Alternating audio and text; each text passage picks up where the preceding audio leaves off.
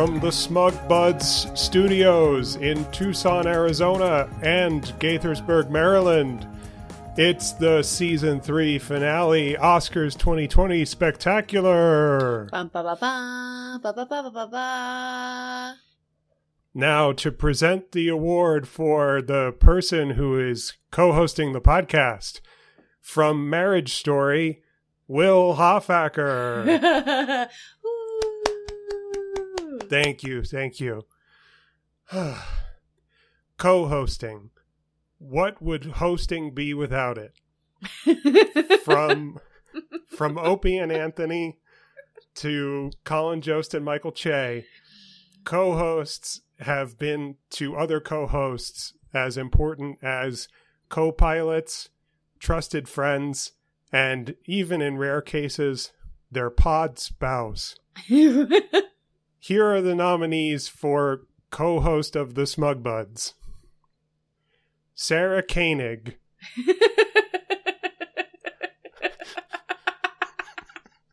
Fuck, I forgot about her.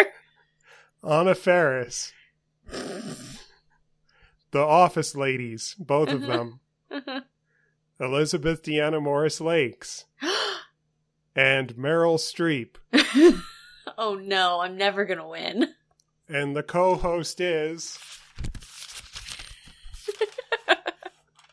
La La Land. God damn it. Just kidding. It's Elizabeth Deanna Morris Lakes. Hi, Liz. Will, I'm so honored. I have so many people I'd like to thank. Uh, my mom, first off, uh, Kenny, secondly. Um, what would a pod husband be without her pod wife? So you. I feel like there must be some sort of conflict of interest. this is Liz's 32nd consecutive episode as co host of The Smug Buds, the podcast where they explain everything to the geese. Oh! I just fell. I just Oh, fell no. walking up the stairs. Oh no, you pulled a Jennifer Lawrence getting off the stage. and scene. Oh, well, we did it. We made it to the end of season three. Congratulations, Liz. Another Um, successful season. Yeah. Um, we covered so many topics. Nathan doesn't hate me from the last episode, I Yeah. don't think. And uh how how are you doing? How are you feeling? This it's I'm it's a so- Thursday evening. tired. Yes. and yet here we are. This is like, I have days with, I've talked about my seasonal affective disorder before, hmm and I have days that are better and worse. And today is a day that is inexplicably worse. Oh, I w- had a full night of sleep. yeah. And then at lunch, I've been trying to really actively walk a lot more. And I walked two and a half miles. And I Oh. got coffee. Oh. Okay. That that should help. No, it did not. oh no. Okay. Well, it's a good thing to do anyway. yeah, but I'm very hydrated. I drank 100 ounces of water today. hmm And I'm eating very well and um, in a safe and healthy way. And um, I'm here to talk about things. And I'm sure my anger will get me through the podcast. I really appreciate you doing this because you are doing it for me because it is my episode and frankly my favorite episode. And I did um I did extra research because I went out of my way to see some a movie for Yeah, this. And yeah. some movies also in my home. We're going to talk about that in a moment. First, I want to say about your seasonal affective disorder that if it's affecting you disproportionately today, maybe you are responding to the very powerful and very real psychic link between the two of us because oh no. it is an odd uh, rainy day here in Tucson, Arizona Mm, this Thursday, January 16th, 2020. mhm. We have some wind coming through right now and um after I picked up Elliot from daycare, we had to get uh some things at the grocery store and he was like no wind get me. No Oh. storm get me. Oh my And he- gosh. He had dreamy Yeah. He does not like wind and he has never liked wind. wow. And um like from a tiny infant he felt a breeze and was like Ugh. But then he had Dreamy with him, his dog, his like Mhm. stuffed dog, and he was like, "No Dreamy blow away. Oh, No, what dreamy blow away? I was like, he, he's like, I hold on tight. I was oh like, wow. you do that, kid. That is, uh, you are describing a level of emotional manipulation that if you were to put this to film, I think it might win Best Picture for 2020. Also, my hair was blowing all over because, like, when I was putting him in his car seat, um, the way that the wind was, it was like blowing my hair straight up. hmm And he was like, "No, your hair." oh. so he's really afraid of things blowing away, yeah, like the wind taking things. away. Did he see Wizard of Oz? no, not yet. He hasn't been exposed to that. Okay. No, Does he know about tornadoes? Does he have a, a fear of that? he doesn't like storms. Mm-hmm. I know that. The other night too, he also said uh Kenny got him this compendium of spooky stories. Mm-hmm. Um which are like one to three page like narratives with like a few illustrations, but they're Mhm. good bedtime stories. And I put him to bed the other night because Kenny had taken care of him all day, and I was like, normally Kenny puts him to bed because I'm bad at it. And I was like, "Do you want a spooky story?" He was like, "No scary story, no scoopy scary story." and I was like, "Okay, how about Good Night Little Blue Truck?" And he was like, "No, no scary story." I was like, Good Night Little Blue Truck is not scary. He was like, There's thunder in Good Night Truck. Thunder is scary. And yeah, Ah. the premise of Good Night Little Blue Truck is there's a thunderstorm, and so everybody hangs out with Little Blue Truck, yeah. and then he takes them home and puts them to bed. Mm-hmm. And that's was too much for my child the other Sure. night. Yeah. Is uh is Dreamy uh Elliot's Thunder Buddy? Yeah. Yeah. Dreamy Huggins. Uh Thunder Buddy is from the movie Ted, a movie I have never seen. but the advertising sure wormed its way into my brain. Great. I've also never seen it. Speaking of the movies, Yes. uh, would you do the honors of of uh, saying what this episode is about? Yeah, so it's Will's favorite episode. It's Will's obsession. If Mm. Will, if I had said to Will, could we just have a podcast about the Oscars? He would have been like, oh my God, really? Yeah, I'll do a year round Oscars watch podcast. Why not? But he loves me, and so that's not what a podcast is about. Not yet. We'll we'll talk about that later. I said to Kenny earlier, I said, thank you. You're, he did something, and I said, thank you. You're such a good husband and a good friend. And he said, so far. That's like um I have a habit of like if I say I'm going to do something and then someone says thank you, Mhm. I have a habit of saying, "Well, don't thank me yet," just cuz you don't know what might happen. so will it it is uh uh january 16th Yeah. the nominees have been announced i was gonna say released Yes, that is exactly why uh, we are recording this when we are is because but the oscars have not happened yet exactly right. The Oscars themselves are happening February 9th, 2020. Mhm. Uh, but the uh, nominees were announced earlier this week. And so, just as we did last year, because we've been doing this podcast for a whole GD year, by the way. yeah i we think as of two days that. ago and i fucking forgot yeah, nobody's talking about that. It's our Uh, anniversary.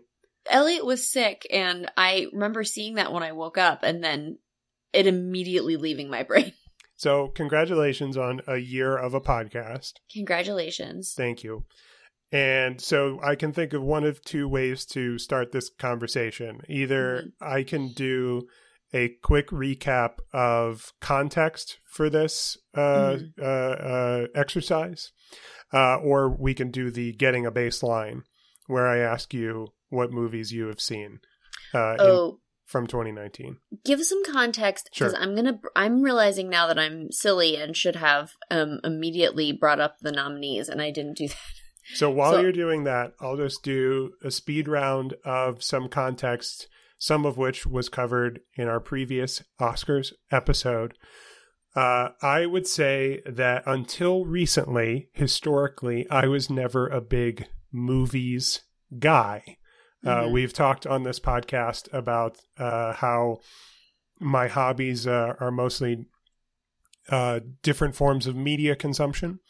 And you can broadly categorize not just my media consumption, but almost anyone's into categories like movies, television, books, uh, video games, music, and now podcasts, of course. Mhm.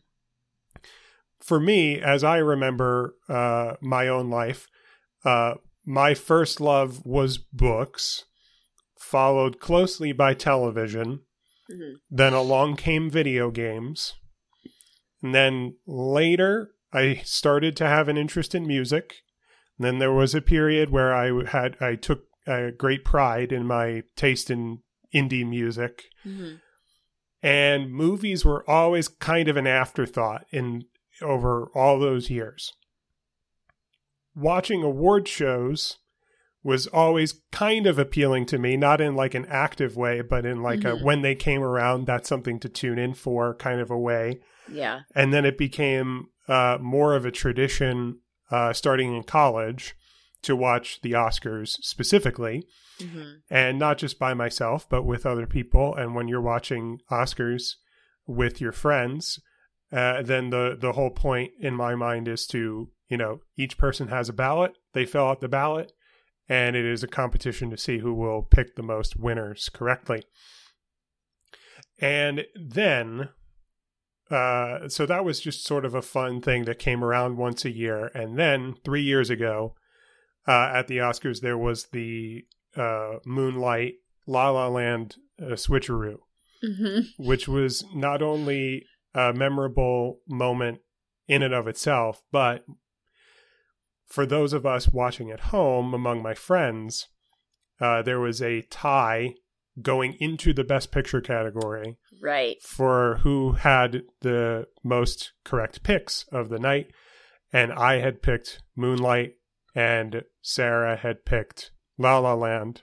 Mhm. So for uh, a, a a a for a horrifying moment, it seemed as if Sarah had won.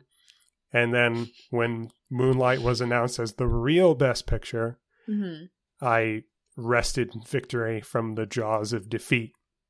And Mhm. that set me on a path of thinking tonight was so much fun. What if I could make this feeling last all the year round?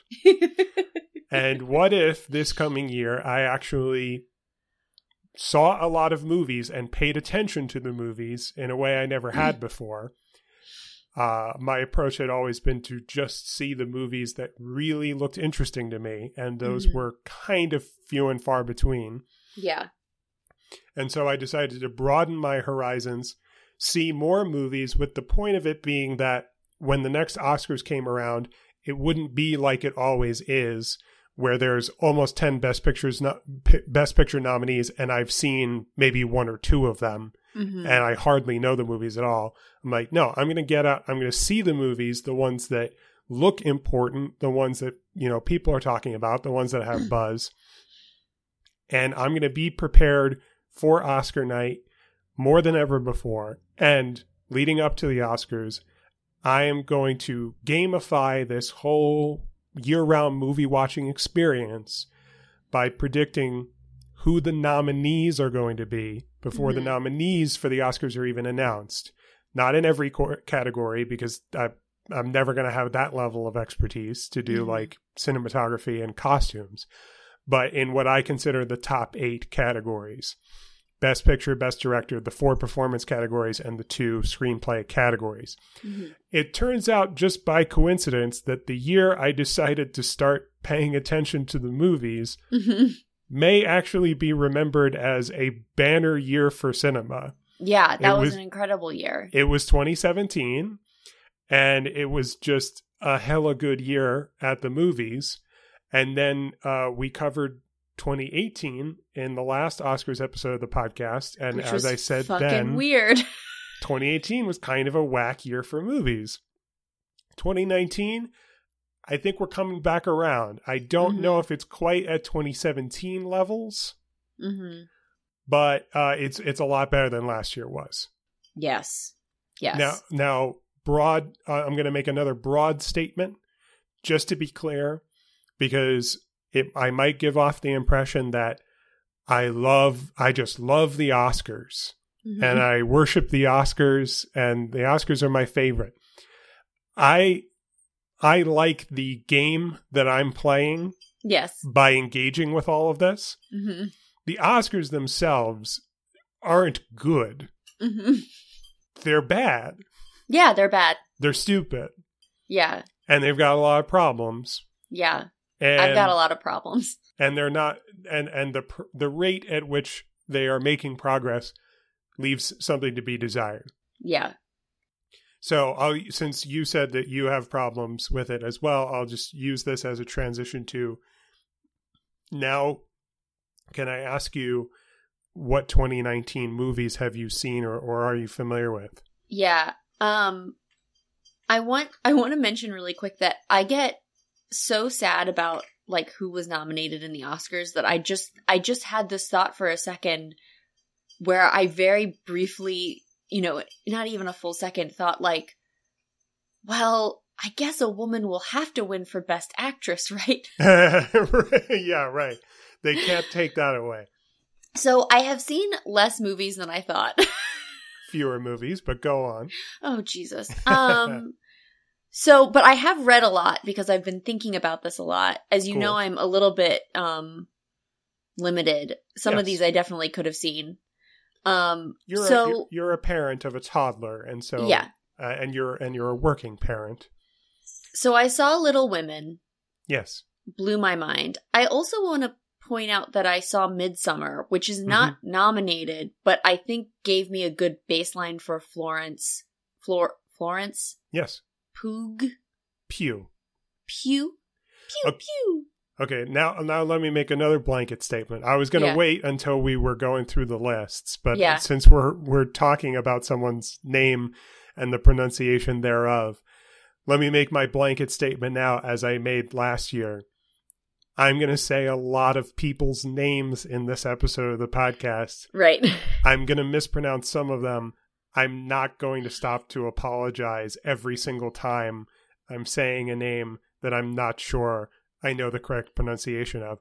I am issuing a preemptive blanket apology for Yes. all of the names that I'm going to mispronounce over the next two hours. Same. I I co-sign that. Thank you. Um, so you saw Midsummer not in the theater, but you saw it at home, correct? Yes, yes. We actually purchased it to rent. We rented it Mm-hmm. and like paid money to watch it, and then um we got it for Christmas too. And I plan on watching it again because I was I was like, I actually said to Kenny, I was like, Florence needs to win a fucking Oscar for that first scene where she's on the phone with her shitty boyfriend Mhm. and is clearly needs help but knows that if she is too much she will not get the help she needs and so Oh, yeah. she's trying to navigate this and hide her crying and it's Mhm. like some of the best acting I've ever seen ever. Absolutely, yeah. I would say that is a good one to own, uh, worthy of a rewatch. One of my favorite films of the year, Yeah. as as is Little Women. Yes. Oh my god. And Little Women I literally cried the entire way through. I saw Mhm. it very recently. Um in terms of other movies, I didn't really see I didn't see Marriage Story because I thought it would stress me out too much even though it's on Netflix. hmm Um but I'm so I get so I get into these periods where I'm very enamored with Adam Driver hmm and I was so tempted to watch it, but then it just didn't. I think I was going to try to watch it on Tuesday of this week, and then that did not work out because Elliot was sick. So, um, I, I have sort of an unpopular opinion about Marriage Story, which is that it's just fine. yeah, that's probably fine. I just want to see Adam Driver, and also, god damn, does Adam Driver look good in a long sleeve black t shirt? My god. When he spoilers for all of these movies, when he showed up, I did see Star Wars, which is of course not really nominated for anything except sound editing, but Also nominated for score. And when I Okay. say what movies have you seen, I don't mean just in the Oscars conversation. Okay. Um, I, I like to think of this just as much as a sort of year in review for cinema. Right, right. Yeah, when he shows up at the end in that long sleeve black t shirt, I was like, you look so cozy right now and like ooh i know that you're like fighting for your life here man but you look so cozy Is there? I also saw Star Wars: The Rise of Skywalker. Is there a T-shirt in that movie? a long sleeved black when he shows up after becoming good yeah. and he is wearing a long sleeved black t-shirt it is not more structured than that okay, fair enough. It- you can find the gif of him um coming around the corner with his blaster and like sliding a little bit Yeah, he's wearing it in that picture like Han In that Solo. gif. Uh, um and then i saw us Mm-hmm. That was this year right Unbelievably so. Yes, it feels like it was actually um, one million years ago. yes but it was in fact uh, in 2019. Um and then i also saw i guess i saw captain marvel Yep, That was last year. um Avengers Endgame was last I year. I saw Avengers. And I think the only other thing I want to note right now, and then I'll let you talk, which is I didn't see a beautiful day in the neighborhood, be- even Mm. though I'm obsessed. And, I, and when I say I'm obsessed with Mr. Rogers, I feel like that's a very popular thing right now. hmm I had a shirt when I was 14 years old with Mr. Rogers' face on it. Yeah. So, like, I've been in this game for a Yeah. long fucking time. You're not hopping on the bandwagon. You're I'm not hopping on the oh, we really need a guy like Fred Rogers. Like I have I carried with me. Did I tell you this? What I used to carry Mm. with me in high school? hmm I'm sure you So- have. Say it anyway. So you know the um the rumor that he was a sniper and like had had a bunch of tattoos. I had a picture of him swimming that was in a magazine that I Mhm. had cut out and I kept it in a folder in my backpack for 2 years in high school. Mhm. because whenever somebody would say, find out that I loved Fred Rogers and say something about this, I would pull out this picture and be like, that's a lie. It's only there because people can't believe that he was as pure as he was. Here's photographic evidence of him not having tattoos on his body.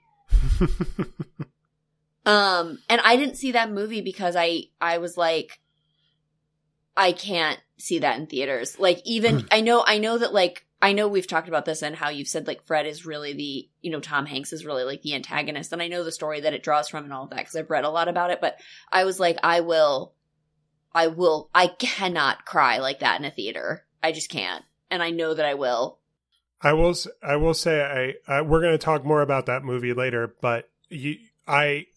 I understand uh, that uh, what you're saying. Uh, I can't argue with it. I can't contradict it. I will say that unfortunately, on top of what you're saying, you are missing out on a little something. Be- not just the experience that you could say of any movie of like you get to see it on the big old screen, but like there is something particular and special about seeing this movie with strangers. Oh, the moment of silence. Yeah. Yeah, I read about this movie a lot. Yeah. um, It is Yes. it is best seen in With public people. with strangers. Yeah, that's fair.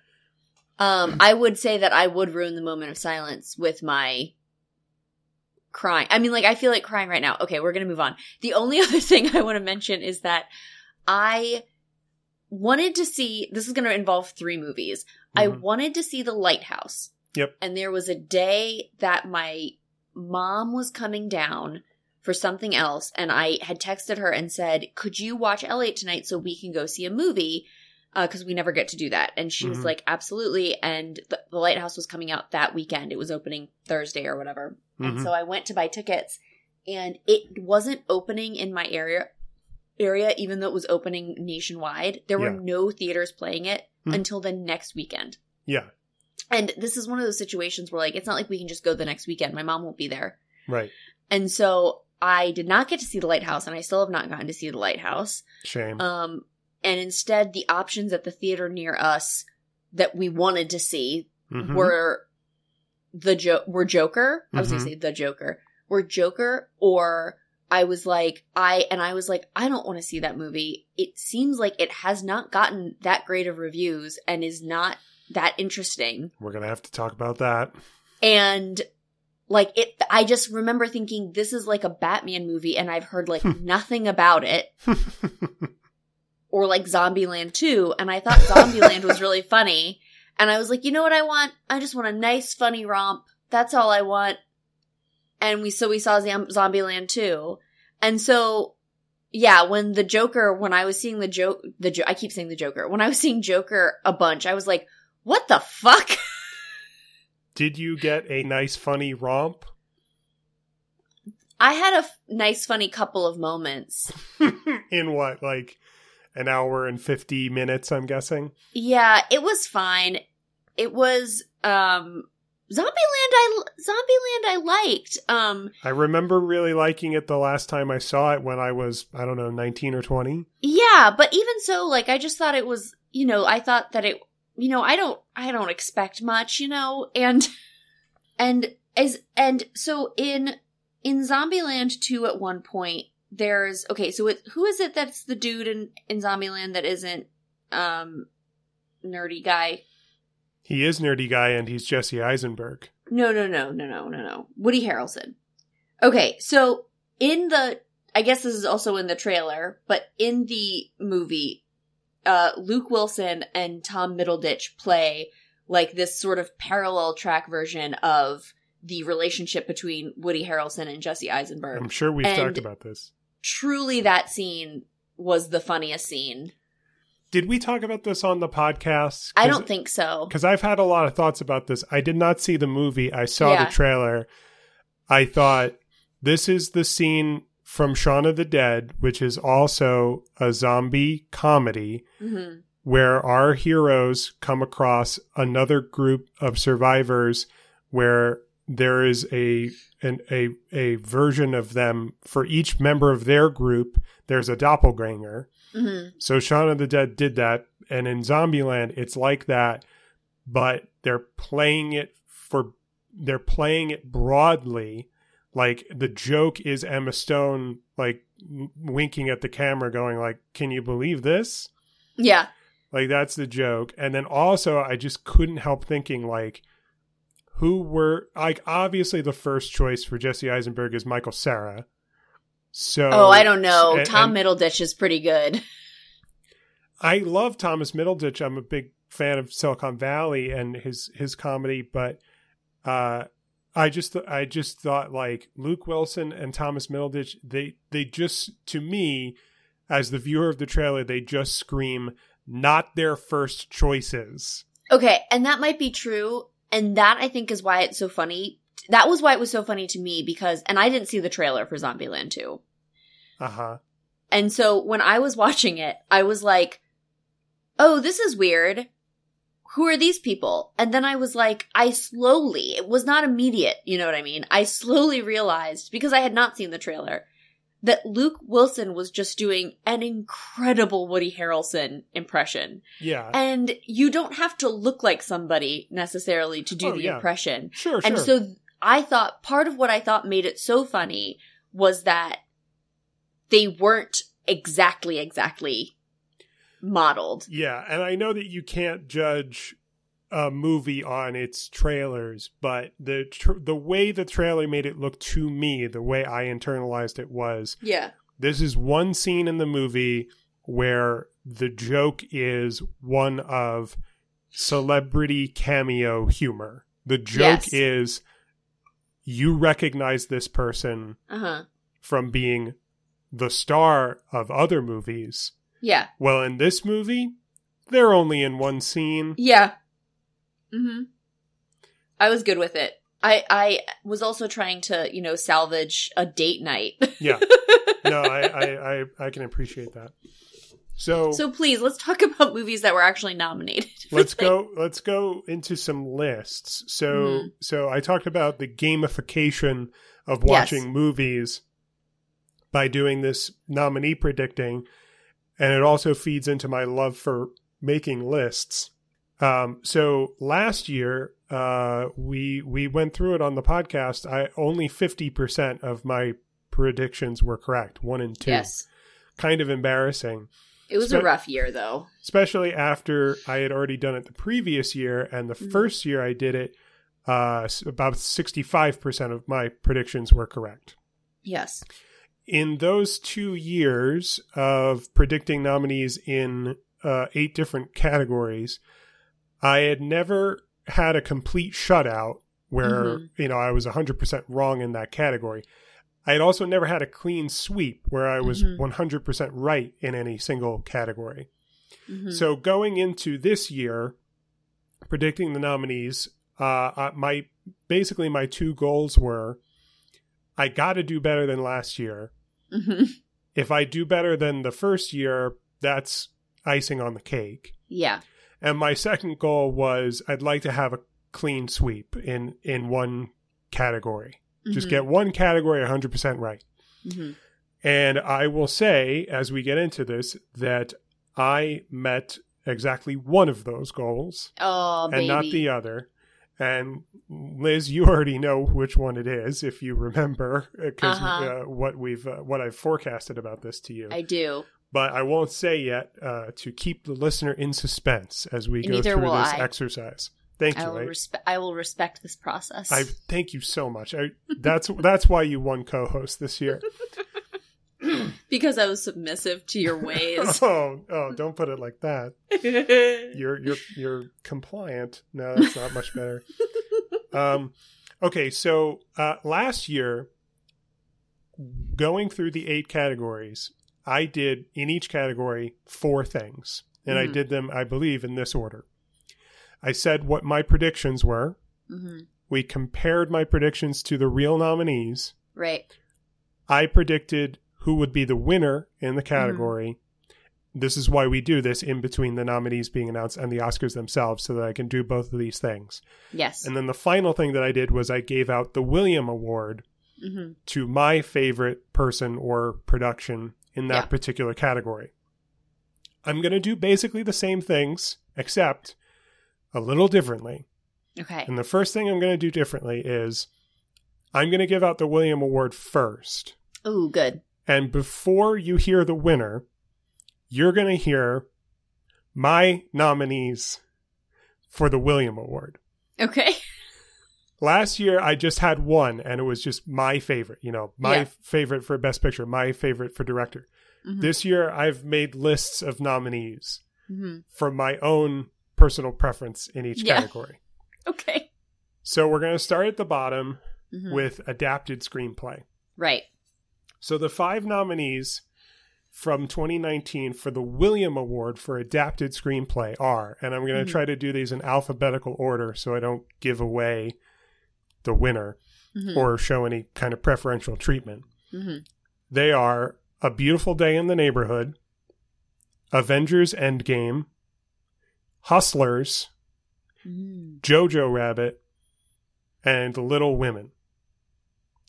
And the winner of the William Award for Adapted Screenplay is Greta Gerwig, Little Women. Oh, God bless. My predictions for what the actual Oscar nominees would be for adapted screenplay were, and this, by the way, I'm not doing in alphabetical order. hmm Number one, The Irishman. Number two, Little Women. hmm Number three, Joker, which Mhm. by virtue of being a comic book movie is automatically an adaptation. Right. Number four, Jojo Rabbit. hmm And number five, Judy. Oh, yes. Now, there are several things that I could have put into that fifth slot. I didn't think that any of them stood out as being the really obvious one to put there. Mhm. I picked Judy because I thought this is like a classic showbiz story. And, we know that those sell in the Oscars, absolutely, as I we thought, discussed last year. you know, screenwriters they nominate the screenplays. They they pick who the nominees are. I thought they'll eat up this you know Hollywood story. hmm Um, and also, I think I remember telling you that way back in November, when I was just starting to jot down preliminary lists of Mhm. what I should be thinking about for predictions, I really struggled finding contenders for adapted screenplay. Yes. Now, that was like two, three months ago, and the list got longer, but um, it's kind of it kind of slim pickings. Hmm Um, so comparing that with the real nominees, uh, four out of five of those are correct. Yes. Irishman, Little Women, Joker, and Jojo Rabbit. I got those all right. Judy was not right. In fact, the fifth nominee was The Two Popes. And can we talk about the two popes for one second? I would love didn't to. See? I would love to talk about The Two Popes. I, if you'll remember from our abortion episode, I, uh, I at one point said one of the popes, and Mhm. you scoffed at me and were incredulous, and I was like, "What?" And you were like, I, I think it. I just like was coming from this from a different cultural standpoint than you.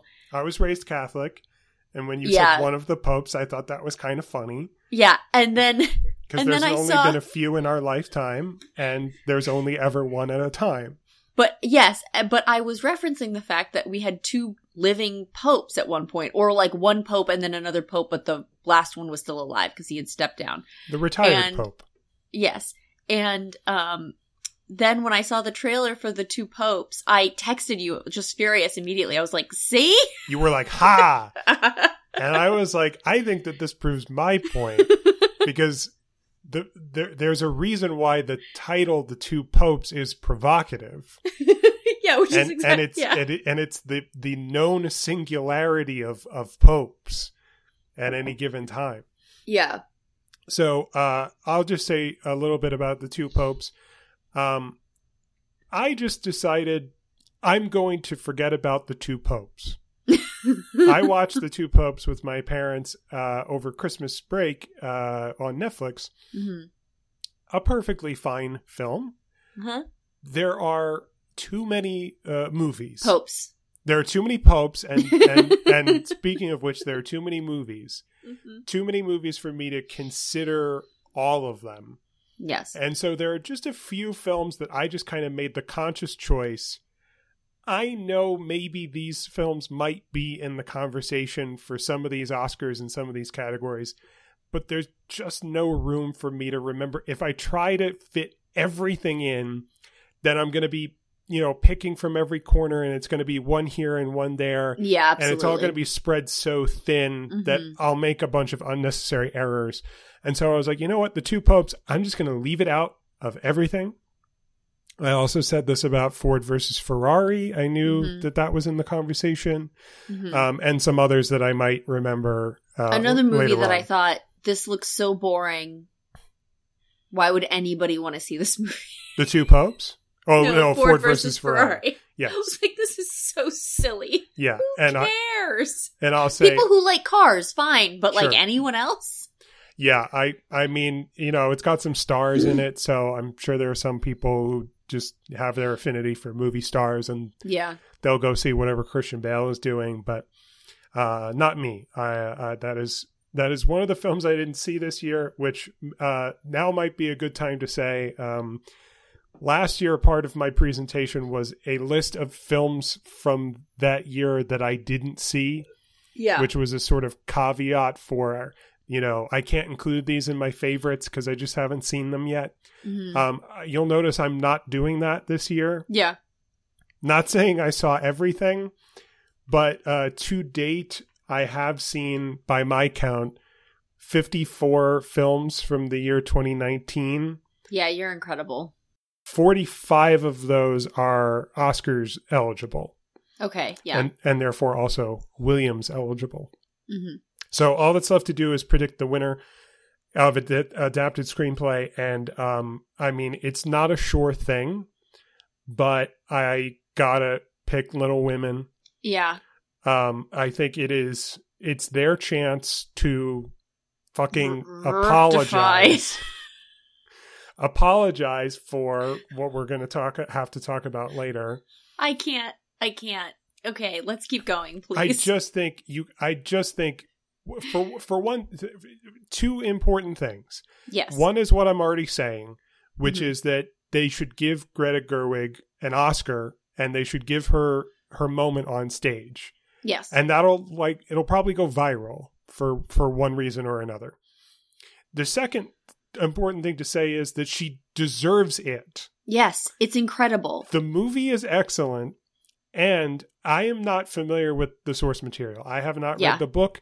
I have not seen any previous adaptation, so what I'm about to say, I'm not speaking from a place of expertise in this particular matter, but Well, I think that speaks even more to this movie, but continue. I'm repeating what I've heard other people say, Yeah. which is I've heard people say about this new Little Women that it is remarkable for the way that it adapts the material yes. in a new, fresh, interesting, updated, never before seen way, hmm both, you know, making it feel like culturally relevant hmm and also like actually sort of remixing the order in which events are presented Yes. in a new way that hadn't been done before yes. that works beautifully Yes. it's it i think i think as an adaptation it it truly is like adapted. Like right right exactly yeah it's it is i mean i i i don't know much about the adaptation of the irishman like i don't know much about that book so like and who cares? i mean i don't care particularly i mean i liked that movie but i guess maybe a case could be made maybe the same is true of the irishman because there is like a non-linear storytelling Mhm. aspect to the irishman and maybe that's different from the book or maybe it's the same in the book i have no idea yeah. but um i mean little women like famous book you know the Mhm. uh uh the irishman uh, i think is based on a book called i heard you paint houses not it a, is. not a famous book No. um also a bad title.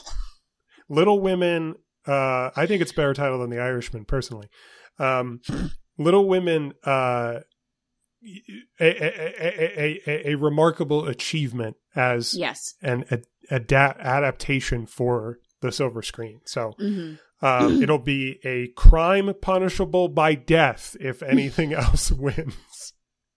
Moving on. Uh, the nominees for the William Award hmm in original screenplay Yes. are The Farewell, Oh The- yeah. The Lighthouse, hmm Midsommar, Parasite, and Uncut Gems. hmm it pained me to leave us off of that list. hmm It's if there were a sixth, it would be six. It was just squeaked out. Uh, the winner Uncut of Gems left you with a fever. it did it, it is the same as sitting in a sauna for two hours. I think it's longer than two hours, but anyway, uh, the winner for the of the William Award for screenplay is uh, a movie that if I tried to read the screenplay, I couldn't because it's not in English. Uh, it's Parasite. Parasite Mhm. wins. I I do want to. I'm I'm sure we'll talk more about the um the farewell. The I do want to say I have not seen the farewell. I wanted to see it and I just couldn't couldn't get it Once- Yeah. I knew what it was, which was late in the game, like Mhm. after it was already out of theaters. Yeah. Um, but I have listened to on more than one occasion the This American Life Yes. radio story that it sort of started with. Right. And I, when I say I've listened to it more than once, I mean anytime I saw it, I would listen to it, like if they re- reposted it. And then Right. also sometimes I went back and listened to it again. So the fact that I loved it that much and then it was otherwise not on my radar, you know, who knows? But, Mm. um, yeah, I, I am very excited to see that movie at Yeah. some point. I'm sure you're going to love it, and I hope that you will see it sometime soon. Uh, and I look forward to talking about it. Um, the uh, movies that I predicted would be the nominees for the Oscars for original screenplay are Once Upon a Time in Hollywood, Mm, Marriage Story, mhm, Parasite, mhm, The Farewell, and Us. mhm. So, quick sidebar last year, I made some critical errors. yeah. And one of my biggest was thinking of, uh, was anticipating a rematch that never came, Right. uh, which was the Moonlight La La Land uh, rematch. Mhm. Uh, uh, Damien Chazelle made La La Land, uh, Mhm. Barry Jenkins made Moonlight, hmm and they both had movies come out in 2018. Uh, Mhm. Damien Chazelle had First Man, and uh, Barry Jenkins had If Beale Street Could Talk. And so I thought, okay, these two are going to go head to head again, both in Best Picture and in Director. Mhm. And uh, none of those things happened. Right. So I was very wary this year because when I did that, I was looking back two years Mhm. and going, here comes the rematch. And then Mhm. now I could look back two years and go, okay, two years ago, we had Get Out by Jordan Peele and we had Lady Bird by Greta Gerwig. hmm So I'm thinking they're, you know, neither one of those was a big winner. Shape Mhm. of Water and Guillermo del Toro were the big winners, but time again for the rematch. hmm Jordan Peele and Greta Gerwig coincidentally both have new movies out. Um, and so I included us in my predictions because not only was Get Out nominated, but Jordan Peele won for screenplay for Right, Get Out okay, uh, yeah. a couple of years ago. So even though Us is a horror movie and and not as much in the conversation as Get Out Mhm. was, I thought he won this Oscar once. Maybe you know maybe they'll nominate him for this amazing screenplay. Th- they did not. Yeah. The real nominees were Once Upon a Time uh, in Hollywood, Marriage Story, Parasite. I got those three right. Uh, and the remaining ones were 1917 and Knives Out. So Did you see 1917? no. Uh, let me get back to that in a second. So I was Okay. wrong about the farewell, and I was wrong about us.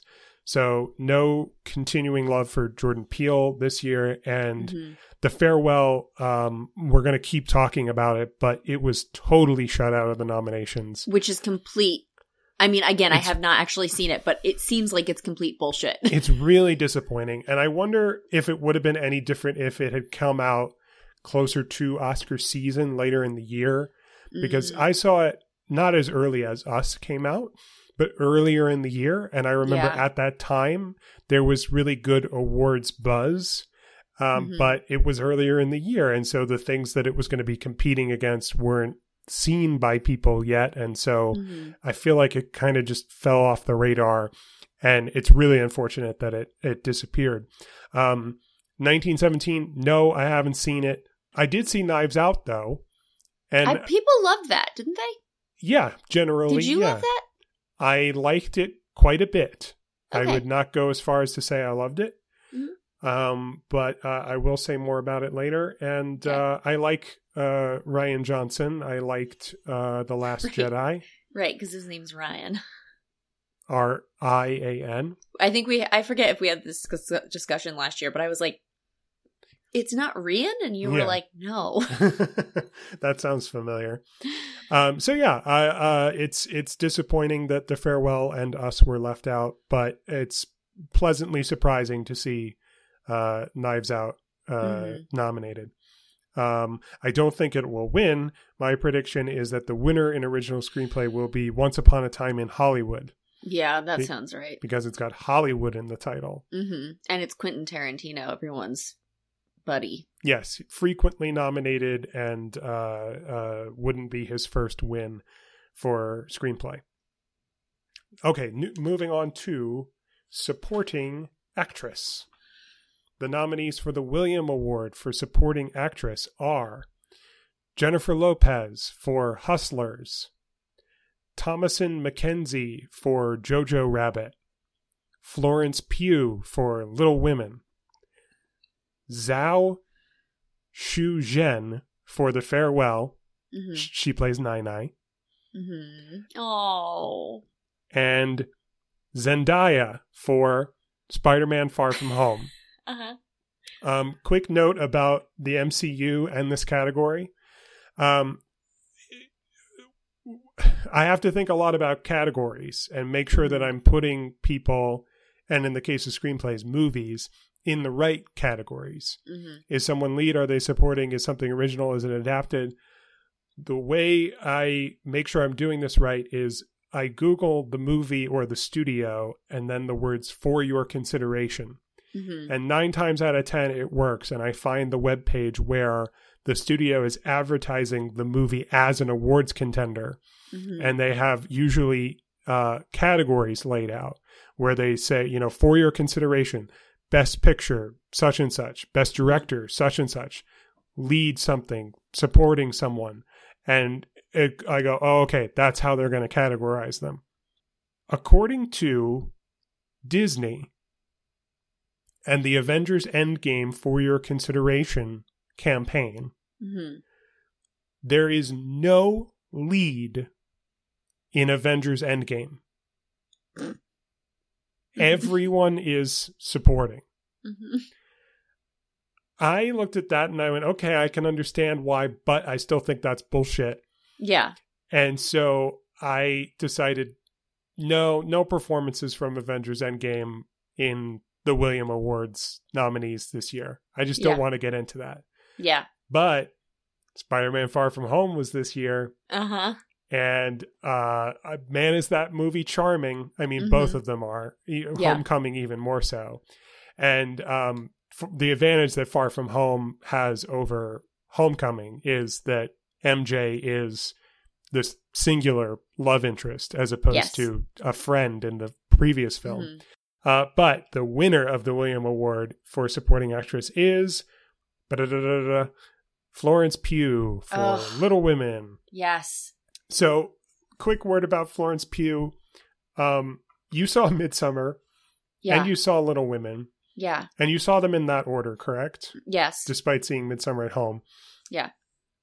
So, I saw both films in theaters. hmm Right right now, Midsommar is available to watch in your home. hmm So, I've no you might movies that movies that memes come out of hmm sometimes the memes are different from when they're in theaters compared to when they're available in your home Uh huh. Yeah. because you can easily get screenshots Screen grabs. Yeah. as opposed to when they're in theaters and then you might be screen grabbing like the trailer or or, or Yeah. you know or advertising somebody for it or somebody like bootleg something and then somebody makes a gif yeah so in recent weeks i'm noticing that the meme from midsommar now is her smiling at the end Yes. But prior to that, the image of from Midsommar that I saw everywhere, so that I associated that image with Midsommar, hmm was her in the same covered in flowers get up, but she's making the big pouty frowny face, the Yeah. frowny baby face. You know, that image of her making that face hmm was synonymous with Midsommar in my mind. And then I saw Little Women, and she makes that face as Amy March Yeah. in Little Women in So- at least one scene. So I I want to I'm gonna talk. I mean, where I just feel like I'm trying to like measure out talking about Little Women. So now I think it's worth beginning to mention that I had not functionally read Little Women before this year. I tried to read it when I was in the summer between fourth and fifth grade and got so bored about hundred pages in that I quit and I didn't Sure. remember anything. Mhm. Um, I so I decided. I think I actually tweeted. I guess I have to see Little Women now. Read Little Women now, and you Mhm. were like, "I told you about this." Okay. So I did, and it. I had to renew it from the library like three times. It's such a long book, and it's. I don't want to say it's boring, but it's in some places very b- tedious because it's an old book too. So it's just Yeah. like different. And um, in the book, but but which is but- which is also to say, I have not seen any other adaptations of this book, hmm but I did just read the book for the first time, Yeah. so it's like in my brain. hmm And Amy is very annoying. Uh-huh. She's so annoying. And my co-editor Laura and I would talk about how annoying Amy was and the triumph of Florence and also of this of the writing, but Mhm. also of Florence's acting Mhm. is that Amy is not annoying in this movie. She Hmm. and when she is annoying, yes. it's becomes justified. Like it's Right. it's part of her character development. She's not just like at a low level annoying hum. I think that the I think that the triumph in the performance, and this is why it wins a William Award, is that she is always the Amy is always endearing to me and Mhm. sympathetic, in, in despite or in addition to often being annoying, Yes. and not annoying to me, but noticeably, understandably annoying to the other characters. Yes, absolutely. And I think yes, that's exactly what I'm saying. Is that yeah, Yeah. she's like I as a viewer understand you were what's never happening. annoyed. Yes. Whereas like in the book it's like, "Oh my god, mm-hmm. shut up. Just shut up, Amy." Right. Um, okay, so my predictions for the Oscar nominees for supporting actress were uh, Jennifer Lopez for Hustlers, hmm Laura Dern for Marriage Story, but Mhm. she was also in Little Women. Uh, but I said for Marriage Story. Margot Robbie for Once Upon a Time in Hollywood, but she was also in Bombshell, and I knew Mhm. that when I was writing her name down. Mm-hmm. But I thought Once Upon a Time in Hollywood. Florence Pugh for Little Women, and Annette Bening for The Report. Mm. Two and a half of those are correct. Right. Uh, Jennifer Lopez, very sadly snubbed. hmm I was also wrong about Annette Bening. hmm Instead, Kathy Bates is nominated for Richard Jewell. Um, Mhm. I knew that that was a possibility, but I didn't see that movie and thought that it would be uh, ignored. hmm And also, um, Scarlett Johansson was nominated for Jojo Rabbit.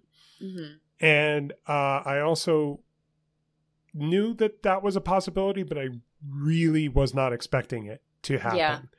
Um, Yeah. Not to say that she's bad in the movie or you know anything less than good.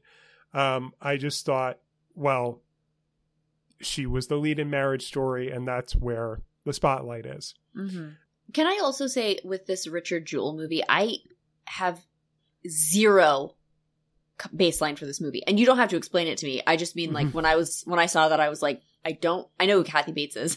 I You- don't know this movie at all. I have, I don't know anything about it. You sound like you don't want to know anything about it. I, I I'm mad that I don't know. So no, no, no, that's fine. I'm just saying that like you don't have to get into explaining it to me. I just mean like the fact that that's on there is like okay, not In- on my radar. I, I, I haven't seen the film, but I think if you want to, from my perspective, if you need to know, if you want to know anything about it, if you just Mhm. want to like categorize it in your brain, Yeah. it's the new Clint Eastwood movie. It's it is directed by Clint Eastwood. Uh huh. There. There, Uh, done. So uh, I was right about Laura Dern for Marriage Story, Yes. and I'm very happy that I was right about Florence Pugh being nominated for Little Women. hmm I wish she would win uh, the Oscar as she won the William, but I don't. I wish she would break up with um Zach, Braff. Yep, the future Mrs. Zach Braff herself. Um, and I was right about Margot Robbie being nominated, but I was wrong about what movie she would be nominated Right? for. She's the half. Um, the other uh, Bombshell is another movie that I didn't see, and I also decided to myself, even though I know that this is part of the conversation, I'm going to ignore and disregard this movie. It is not going to be in any of my predictions, Mhm. and now I am paying the price. Um, so uh, I predict, uh, as much as I would love for Florence Pugh to win uh, for her performance in Little Women, and plus she should, you know, win for her performance in Midsommar. Mhm. In fact, I, I predict that the winner will be Laura Dern. Oh, okay, good. I like Laura Dern a lot. I also like her a lot. And also, if you give it to her for Marriage Story, you know, there's also kind of a subtext of, you know, great job in Little Women this year as Mhm. well. And great job, you know, with your whole fantastic career. um, Do you know what my baseline is for Laura Dern? Jurassic Park. No. It's October Sky. Never seen it. Do you know what October Sky is? I've heard of it. It's a movie based off of a memoir about a dude who decided to build um, model rockets. Uh huh. Um, and it stars Jake Gyllenhaal. And Uh-huh. I had seen Jurassic Park, but I did not recognize that that was Laura Dern. When I think of Jake Gyllenhaal and Laura Dern, I think of October Sky. and I funny. feel like this is a very weird Yeah. like route for those two actors. So I want to talk about the Golden Globes uh, really quickly. Um, I don't uh, pay attention to the Golden Globes very much. Um, this year, uh, I wanted to do better than last year. Last year was an embarrassment in my predictions, Mm-hmm. and uh, I I did more research. Not in addition to seeing more movies than ever before, I did more research than before, which frankly takes a little bit of the fun out of it Yeah. because I don't want this to be an exercise in just repeating what I have seen experts say will happen. Um, so this is a moment to actually just sort of give a little bit more of my philosophy of what I'm including in my predictions, Mhm. which is a combination of things that I consider to be sure things. I'd be Mhm. foolish not to include them, regardless of my feelings about them. Second, things that I want to happen that I have a personal stake in just emotionally from from liking them. And then third, um, I I know that some stupid bullshit is going to happen Yeah. that I won't agree with, and it's not in the sure thing category. Mhm. It's just a thing that might happen, and it would be stupid if it did, in my Mhm. opinion. Yes. Um, but a certain amount of that stuff has to happen. Mhm. But I don't want to put all my chips on sure things and stupid bullshit, Yes. even though that would probably be a pretty safe bet. Mhm. It's not a fun bet Yeah. because then what if one of my favorites actually got in there Absolutely. and I would feel shitty Mhm. if I just if I put my chips on some stupid bullshit that didn't pay off Yeah. when one of my favorites would have. So I'm looking to try to find the balance and compromise and include all of these things. So I looked to the Golden Globes doing research. And do you know this about the Golden Globes? There's not a one to one in all of these categories. yes. Because Yes. the Golden Globes, in not all their categories, but a lot of them make this distinction between there's a drama category and a comedy or musical category. Yeah. And this is true for picture and this is true for lead performances, Mhm. but it and it, it's not true for director and it's not true for supporting performances. Mhm. So in these supporting categories, I can look to the Golden Globes and say, okay, there's only five nominees there and only five nominees here. And there's no drama comedy distinction. There's no double winner, you know, compared to the Oscars. Mhm. Uh, Laura Dern won the Golden Globe and she won it for supporting for Marriage Story. Mhm. I think she'll also win the Oscar. That's my prediction. Yeah. Moving on to supporting actor. The nominees for supporting actor for the William Award are Willem Dafoe for The Lighthouse, Mm. Jake Gyllenhaal as Mysterio in Spider-Man Far From Home, God damn, that man is funny. Tom Hanks in A Beautiful Day in the Neighborhood, Of course. Brad Pitt for Once Upon a Time in Hollywood, Mm. Mhm. and Song Kang Ho for Parasite. Mhm. Uh, Nick Wiger, uh, one of my favorite podcasters and uh, comedy people, uh, had, in my opinion, the the film tweet of the year when he tweeted simply these words. He said, "Parasite Dad is my favorite man." That is a simple statement that I could totally relate to, Mhm. and that's who I'm talking about when I say uh, uh, Song Kang Ho. Mhm. Uh, the winner of the William Award for supporting actor is Willem Dafoe for The Lighthouse. Amazing. Uh, Like his face has never made more sense in a movie. it, it's it is an otherworldly performance in a frankly otherworldly film. Mm-hmm. Performers who I predicted would be the actual nominees in this category are uh, Brad Pitt for Once Upon a Time in Hollywood, Al Pacino for The Irishman, Joe Pesci also for The Irishman, Mm.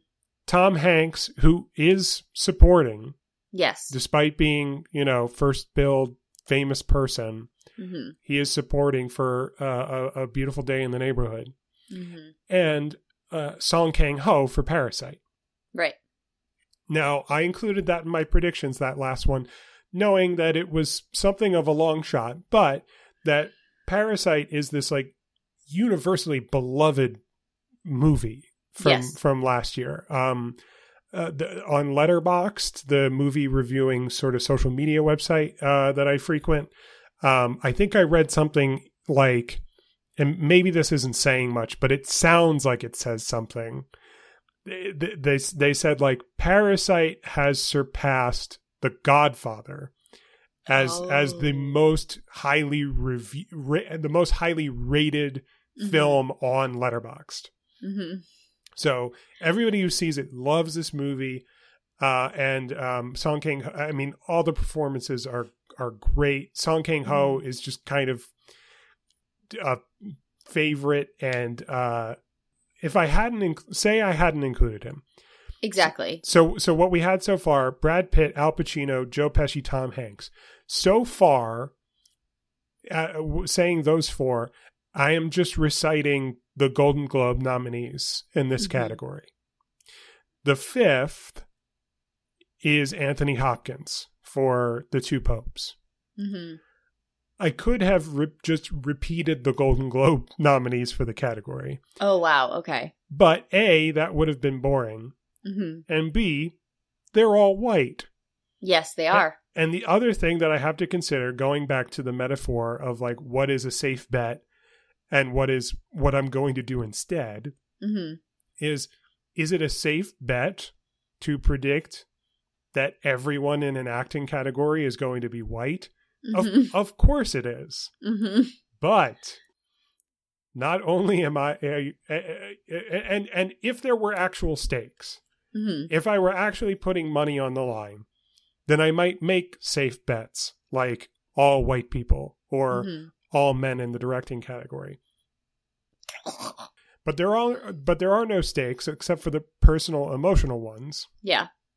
And since last year, I'm doing this publicly by doing Mhm. it on the podcast. hmm So I'm thinking, how bad would it look for me if I went, I think all the nominated actors are going to be white, hmm and then there were some non white people in the nominees?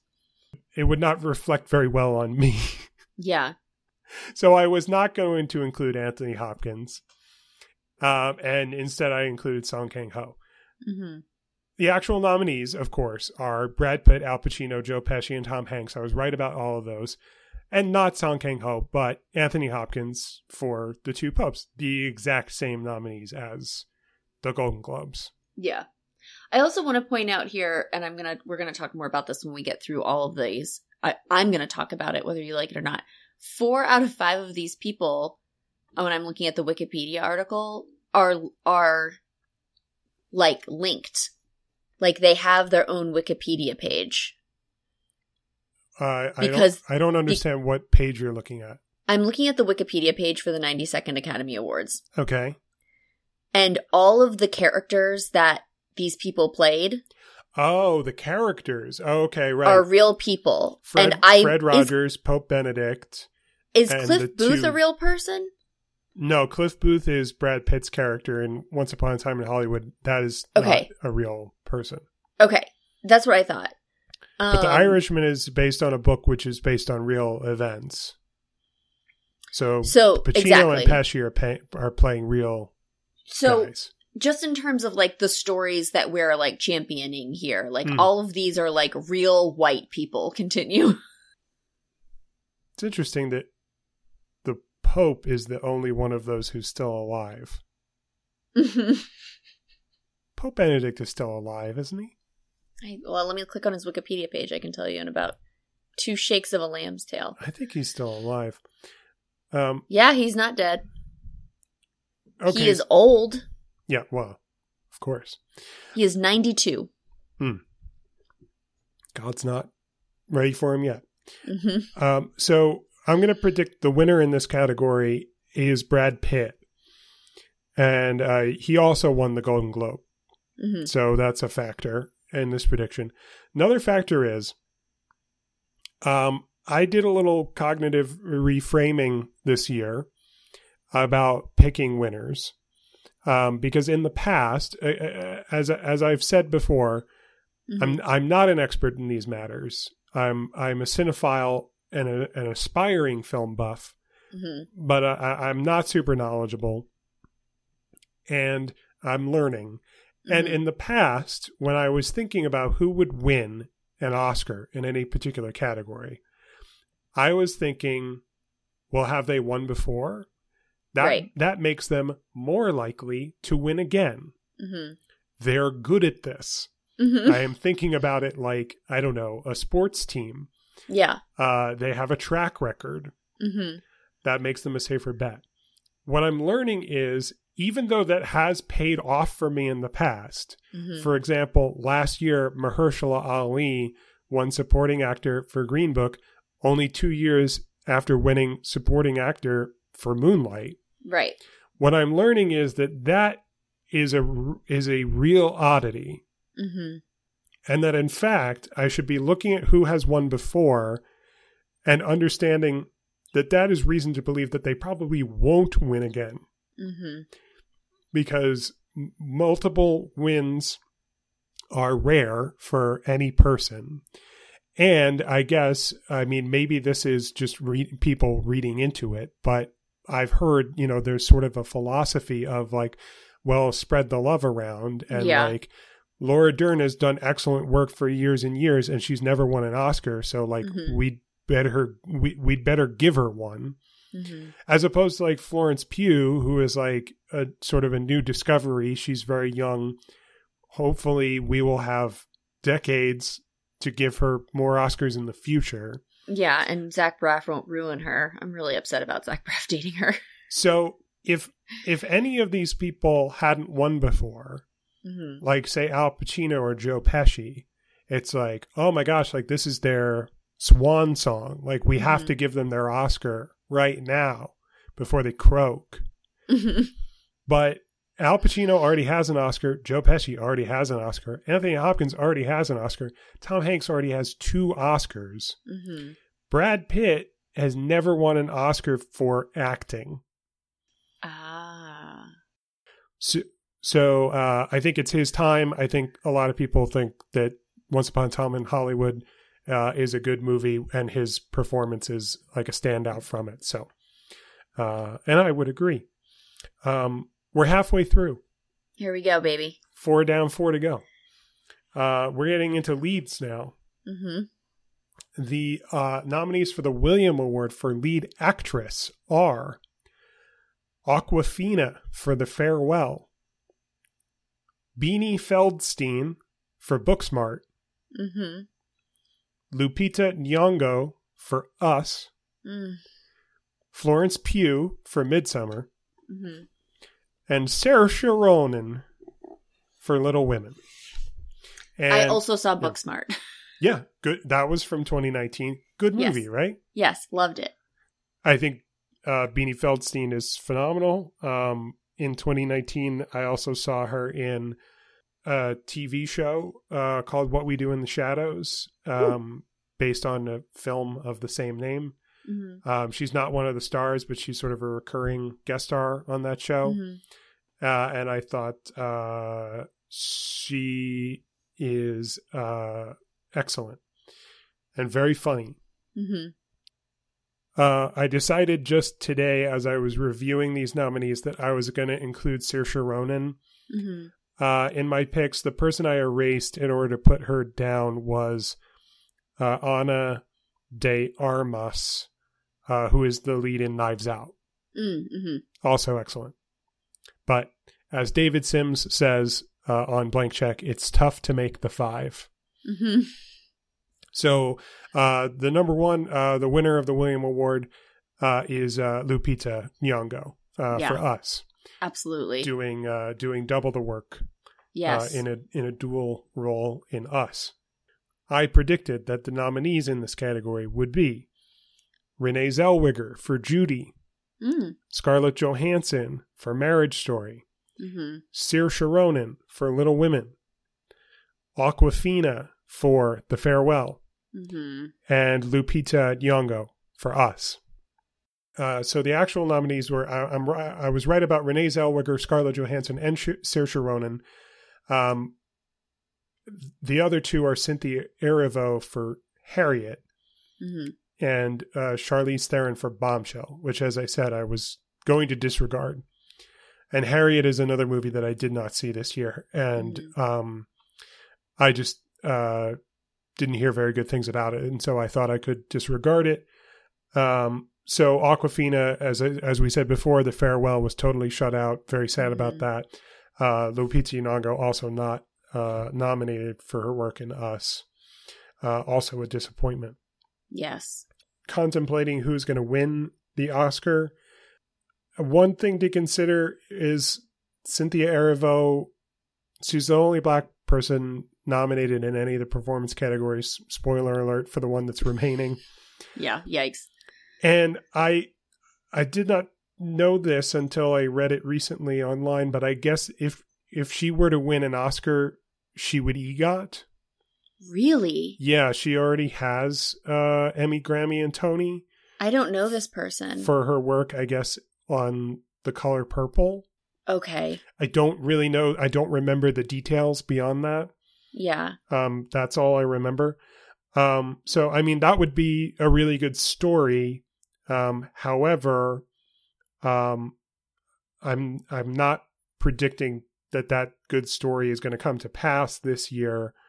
Um, my prediction is that Renee Zellweger is going to win. Um, she did win a Golden Globe, which is not as meaningful as it is in the supporting categories because, as I Of said, the split. Yeah. drama and comedy. Um, at the Globes, Judy is in the drama category, so she won there. And in the comedy category, uh, Awkwafina actually won a Golden Globe for That's her good. performance Okay. in I'm The glad Farewell. that something happened there. Yeah, which is nice. Um, so uh, I haven't seen Judy, but uh, I think you know between how beloved Judy Garland is and the sort of story of a Renee Zellweger comeback, which I think everybody loves a comeback, especially these Mhm. you know awards giving people. Um, even though Renee Zellweger has an Oscar for acting already, I think it's so distant in the past Yeah. um, that that it, it it it'll be sort of like a you know welcome back you know sort of rechristening. Um, does Scarlett does. Scarlett have a Grammy? does An, Scar- an Oscar, an Oscar. does what am I Scar- saying? no Scarlett Johansson does not have an acting Oscar. Do you think that she's gonna? I mean, I guess you don't, but like, what? What do you like? Do you think it's Yeah. So the other thing to consider, which I've alluded to, but we haven't really talked about, is um, Scarlett Johansson is nominated for two different performances in two different movies in two different categories. mhm. She's nominated for lead in Marriage Story and supporting in Jojo Rabbit. And I say that Laura Dern is going to beat her out in that supporting category. And I think that Renee Zellweger is going to beat her out in the lead category. Mhm. Um, maybe that's not a safe bet. Maybe it would be a safer bet to bet that, you know, she's nominated twice, she's going to win for one of them. Mhm. Um, if it were to happen, I think it's more likely to happen in lead. Okay. Yeah. I would I would be very surprised if Scarlett Johansson wins for Jojo Rabbit in supporting. hmm I would be only a little surprised if she wins for lead in in for Marriage Story. hmm But um, I I'm betting on the possibility that she will lose both. Yeah. and um, one day maybe uh, while scarlett johansson's public statements have irreparably hurt my view of her hmm i i doubt that they've hurt her chances Yeah. i'm sure a lot of people i'm not i can't be sure of anything but i i'm willing to bet that a lot of people who would be voting for her uh, approve of what uh, she's had to say and and, Yeah. and agree with her to some extent or another. hmm Um, if they are anxious to reward that kind of behavior, maybe they'll give her an Oscar Yeah, and say, totally. "Hey, hey, we love you. Get out there and defend more friggin' sex offenders. Yeah. And, fuck um, off, Take- Scarlett. take, Come more on. ro- take more roles from minorities, please and thank you." yeah. Thanks. Um, moving along, the nominees for the William Award in Lead Actor are Antonio Banderas for Pain and Glory, hmm Daniel Craig as Benoit Blanc in Knives Out, Right. Yeah. Tom Holland as Spider Man hmm in Spider Man, Mm-hmm. Far From Home. Mm-hmm. Adam Sandler in Uncut Gems, Mm-hmm. and Will Smith in Gemini Man. Speaking of, so I said, uh, you know, I called out Lupita Nyong'o's uh, remarkable achievement playing, doing double duty, playing a dual role in Us. Likewise, I, I've heard. I, I mean, we've talked a lot about how much privilege I enjoy Mm-hmm. as this is straight white male and uh but I, I try to be an ally and i try to listen and in listening i have heard it said that minorities you know for example black people have to work twice as hard as uh white people Will. in order to so like how Will Get- Smith played two different characters in the same movie. and lupita nyong'o did the same Yes. this year yeah, wow, what a fucking metaphor. God damn, I hate that. I hate it because it's too real. It's too fucking real. sorry sorry if sorry if it's not uh sorry if it's not appropriate to make light of what i'm making light of um but just a, an observation that i thought no, would I, I I'm not offended by this at all, No, but no. I it is one of those things where I'm just like uh once you see it, you can't unsee it. yeah right yeah exactly right it's a just something something to observe and Mhm. I I mean no mockery in in what I'm saying. I'm not. Oh, try- no. I'm not trying to. I'm not being sarcastic about. you're their- you're using humor to try to champion this actual experience. Mhm, mhm. Um, Gemini Man, not a well liked film uh, from Uh-huh. the year 2019. I think it's pretty good. I think Uh-huh. Will Smith is excellent. yeah. I think there's a lot of pathos in him playing himself and a younger version of himself. hmm He does it well. I think it looks really good. I I I I, I wonder. I wonder if I can recommend it because I saw it in the theater hmm and you know that this is this is the difference maker in terms of whether you see it in the theater or you don't. hmm It's not just oh the screen is bigger than the screen that you have at home. I saw it in 3D and high frame rate. Yes. The way that frankly The I- closest to the way. that Right, it was exactly. God Not- intended. unfortunately not in, not projected in 120 frames per second as the film Mhm. was shot, but hmm still high frame rate. I understand it to be probably 60 frames per second. I think it may be only the second high frame rate movie that I've seen after the first Hobbit. hmm And I think I've seen several 3D movies before, but I can't remember the last one. I can't remember the last movie I went to. And I was like, yeah, I choose to see that one in 3D. I I it gives me a headache, It, it so did- I yeah, I don't. and it's done that for me in the past. And when I, I had the glasses, when I saw Gemini Man, when it started, I was like, this is different. Gonna be rough. this is different and i don't know how i'm going to handle this Mhm. and then uh, i adjusted to it like I- i'd adjusted to it within like five minutes Oh, that's good. and i i i loved the experience Uh-huh. of seeing it in that way Actually, I will. I do know. I can't tell you ex- the name of it, but I do know the last thing I saw in 3D, and it was absolutely a like nature IMAX documentary right, at a museum. Because Yeah. that. Oh yeah, that's the way to see those. But right right absolutely that totally makes sense um, the other sort of special theater experience was from this past year was i went kind of far out of my way to see ad astra in imax Mm. Uh, not worth it in the same way that gemini man was was worth seeing in its uh, Mm. 3d high frame rate So who Um, wins then? so Will who the- wins the- Best Actor the for winner- the William? thank you for for uh, asking um, the winner of the william award for lead actor is antonio banderas I've never heard of this movie. I know I- who Antonio Banderas Yeah. is clearly because I'm not. I I you know. I pretty much knew you were going to say that. Um, Pain and Glory is one of my favorite movies of the year. We're going to talk a little more about it. Um, but uh, it is a it, it's a film from Spain. Oh, So it's, it's a Spanish language film. Um, prior to this, I was not familiar with the work of the director, whose name I'm gonna say is Pedro Almovo mm, Almodovar, yes. and uh, I had not I have not seen any of his other films, but I understand that um, he and Antonio Banderas go way back as like an actor director partnership. Mhm. That makes sense. He's very fluffy white hair, by the way. hmm And um, this film is sort of semi autobiographical for Pedro Oh. Almodovar.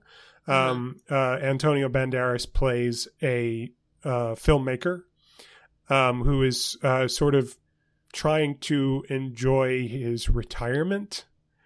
Um, but that's not the way that, you know, outside forces uh, want him to go Mhm. um, and uh, holy cow, is it a beautiful film? and I, I, I really highly recommend it. Okay. Um, the uh, people I predicted would be the actual Oscar nominees in this category were uh, Robert De Niro, Leonardo DiCaprio, Adam Driver, Joaquin. I, I, I've, forgotten to say the movies. I'm blazing through these. Robert De Niro for The Irishman, Leonardo DiCaprio for Once Upon a Time in Hollywood, Adam Driver for Marriage Story. It's important Mhm. that I say that it's for Marriage Story because Adam Driver was in a hundred movies last Yeah. year Yeah. uh, Joaquin Phoenix for Joker, and Antonio Banderas for Pain and Glory. And I knew that that was kind of a long shot, Mhm. um, but it paid off. He is nominated. Um, four out of those five are nominated. The one who's not is Robert De Niro. yeah. Um, the nominees are Antonio Banderas, Joaquin Phoenix, Adam Driver, Leonardo DiCaprio, and Jonathan Pryce for the two popes. So The both, other pope. both the popes uh, got a, a nomination, and much like um, a beautiful day in the neighborhood, it's it's totally a swap of what I assumed the categories were going to be Mhm. before I did the research to know who was in what category. Yeah. Having seen just you know a trailer for the two popes, I thought like, okay, well, and Anthony Hopkins Yeah. very famous, must be lead. Jonathan Mhm. Pryce supporting. No, it's actually switched. And um, same is true for Beautiful Day in the Neighborhood. Tom Mhm. Hanks, famous as he is, is supporting. Robert De Niro um, was also snubbed by the Golden Globes. Oh. And so, uh, you know, as in, you know, not nominated. Yeah. Um, and so I knew that it was a real possibility that uh, De Niro was not going to be nominated. hmm I left him in anyway, um, not out of any personal investment, not because I thought like, well, they got it. He's I loved his performance so much. hmm I mean, sure, it's great, but I, I have no personal feelings that way. Um, I just thought, I just thought it was a safer bet than Yeah, any of the alternatives. Yeah. Um, but no, uh, Jonathan Pryce uh, snuck in there. My prediction, as much as I would love for Antonio Banderas to win, hmm and uh, it would also be very nice to see Adam Driver win. hmm Um, my prediction is that the winner is going to be Joaquin Phoenix. Oh, okay. Wow. Not only did Joaquin Phoenix win uh, the Golden Globe, but Joker is the most nominated movie uh, at the Oscars this year, which a lot of people are upset about. And a lot of people are baffled and they don't understand it and they don't like it. hmm It has 11 nominations. It's it's bound to get some wins. Yeah. And I think that here quick sidebar before when I was saying that historically until recently I was not a movies guy hmm uh, uh, and books were my first love I, I've always historically been very focused on stories. Hmm like this factored in heavily into our my conversation our conversation my topic about uh, of Edgar Wright. Hmm my fixation on stories and also it's part of our grammar conversation. My fixation on like language as like a means to an end and it's Mhm. it's communication. And then I grew up and started to understand poetry a little more and understand Mhm. the value of like the sonic qualities of language and all those things. Likewise, movies were always just like conduits for stories Right. and yeah. I was just interested in what had the best story. Mhm. I was not really interested in how movies looked, how they were shot, um, what the performances were, Mhm. um, all the other aspects um, that make up a film. And now um, I've started to appreciate, like, oh, okay, this movie is a, I, is a movie I appreciate primarily for its story. This movie is a movie I appreciate primarily for its lead performance or all the Yeah. performances of an ensemble. This movie, I really appreciate how it's shot so beautifully. Mhm. This movie, I appreciate for the music. This one, I appreciate for the lighting Mhm. uh, and the pretty colors that they put on screen Yeah. and light people's faces with. Like, Which is true like in like purple. Amelie. Sure. Yes. Good. Good. Good example. Uh, my point here is, I think that th- the headline of all those things that you could pick out of a movie, the Mhm. headline of Joker is Joaquin Phoenix's lead performance. Okay. I think that if the Academy is going to put all their, you know, so many chips on Joker and be like, this is Mhm. our movie, then they have to reward Joaquin Phoenix. That's what rises to the top of that movie. hmm I'll I'll probably make this podcast way too long if I start to talk about why I think Joker is kind of good. Okay.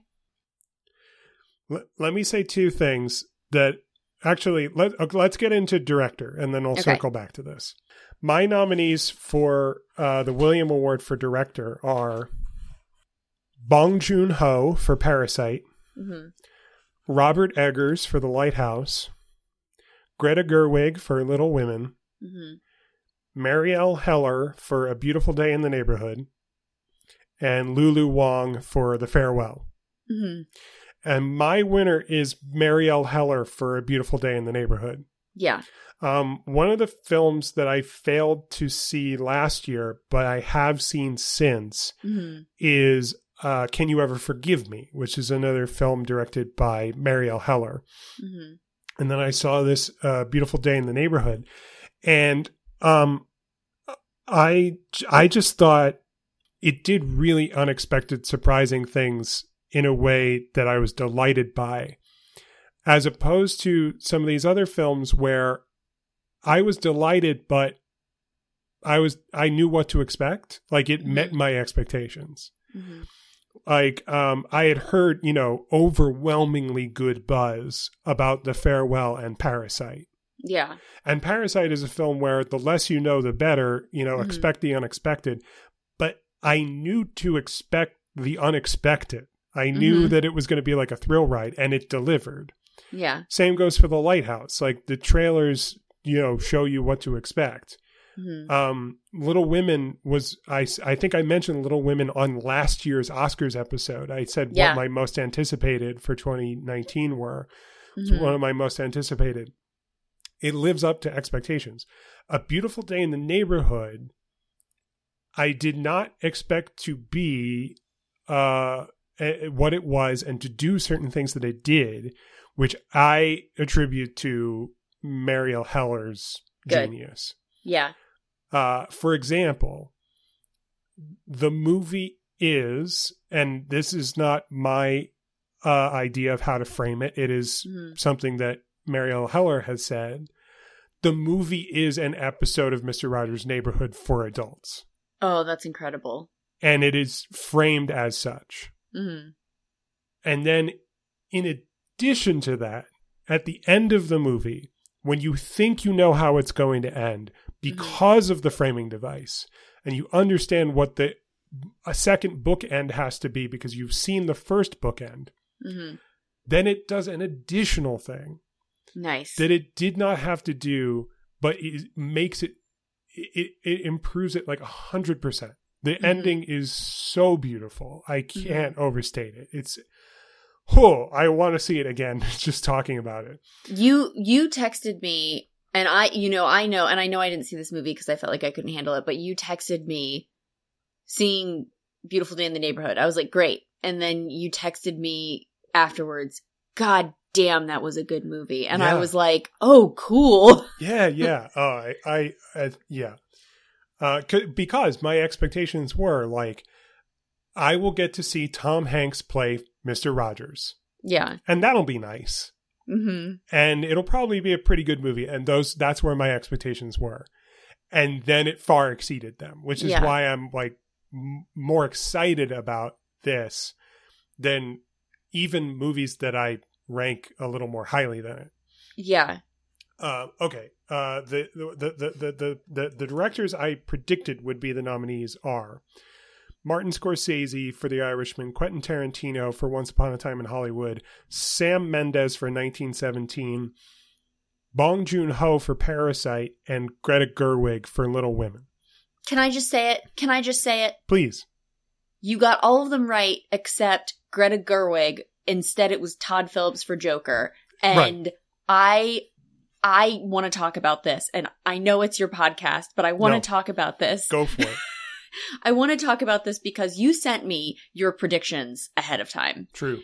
um, which I don't think you did last year. No. And I didn't look super, super closely at them because I knew we were doing this. But when when Liz says I sent her my predictions ahead of time, I sent her a photograph of the piece of paper where I had Yes. written them down, yes.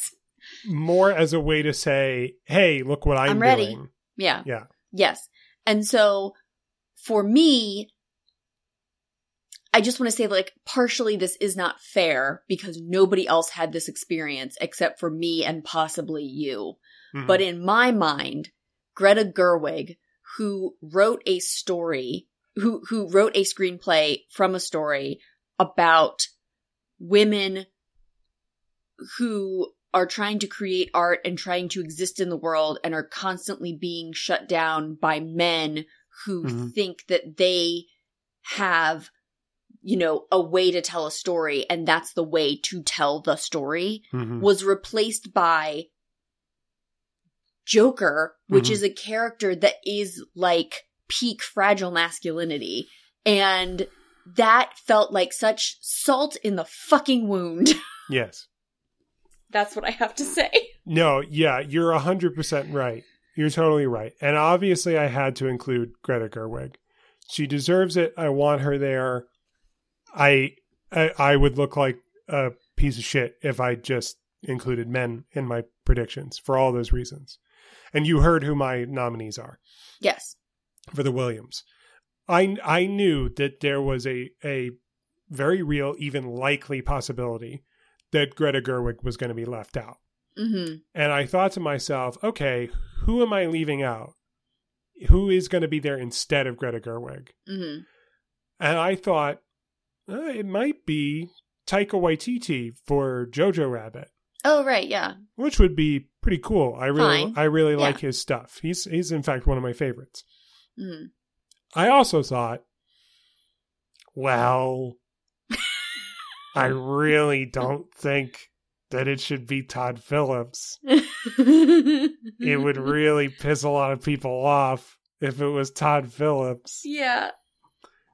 It would be some stupid bullshit if it was Todd Phillips. Which I should have known right then and there. It's a sure thing. It's a sure Yeah. thing that he was Yeah. going to be nominated. um, Todd Phillips, if you don't know, prior to directing Joker, um, was the uh, filmmaker behind um, The Hangover, uh, The Hangover Part Two, and um, oh, what's it called? Oh yeah, The Hangover Part Three, Oh my God. and some other films, but who cares? Yeah. We got to talk about Joker and and Sam Mendes and Bong Joon Ho.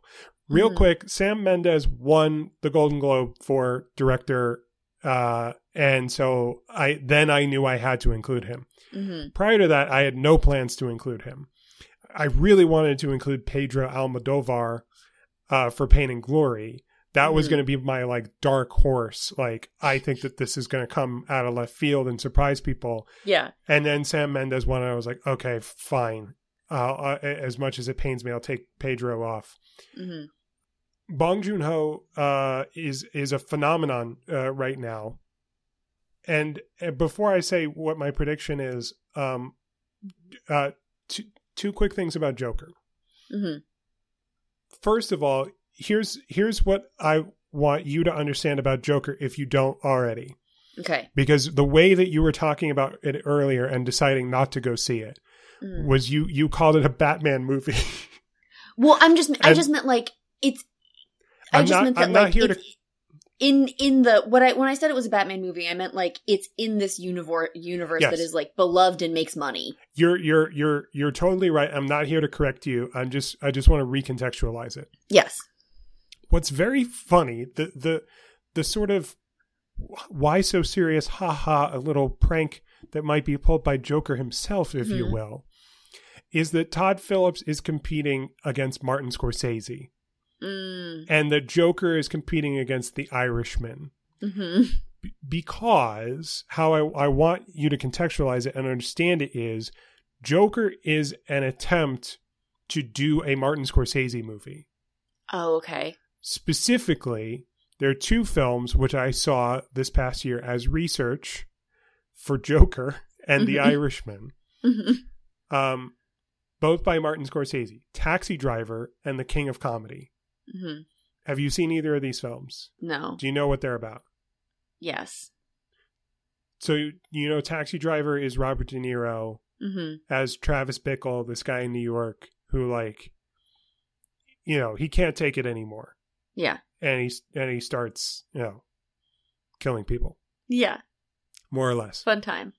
King of Comedy is a movie starring Robert De Niro as a mediocre stand up comedian who becomes obsessed with getting on a late night show hosted Mhm. by a famous guy played by Jerry Lewis.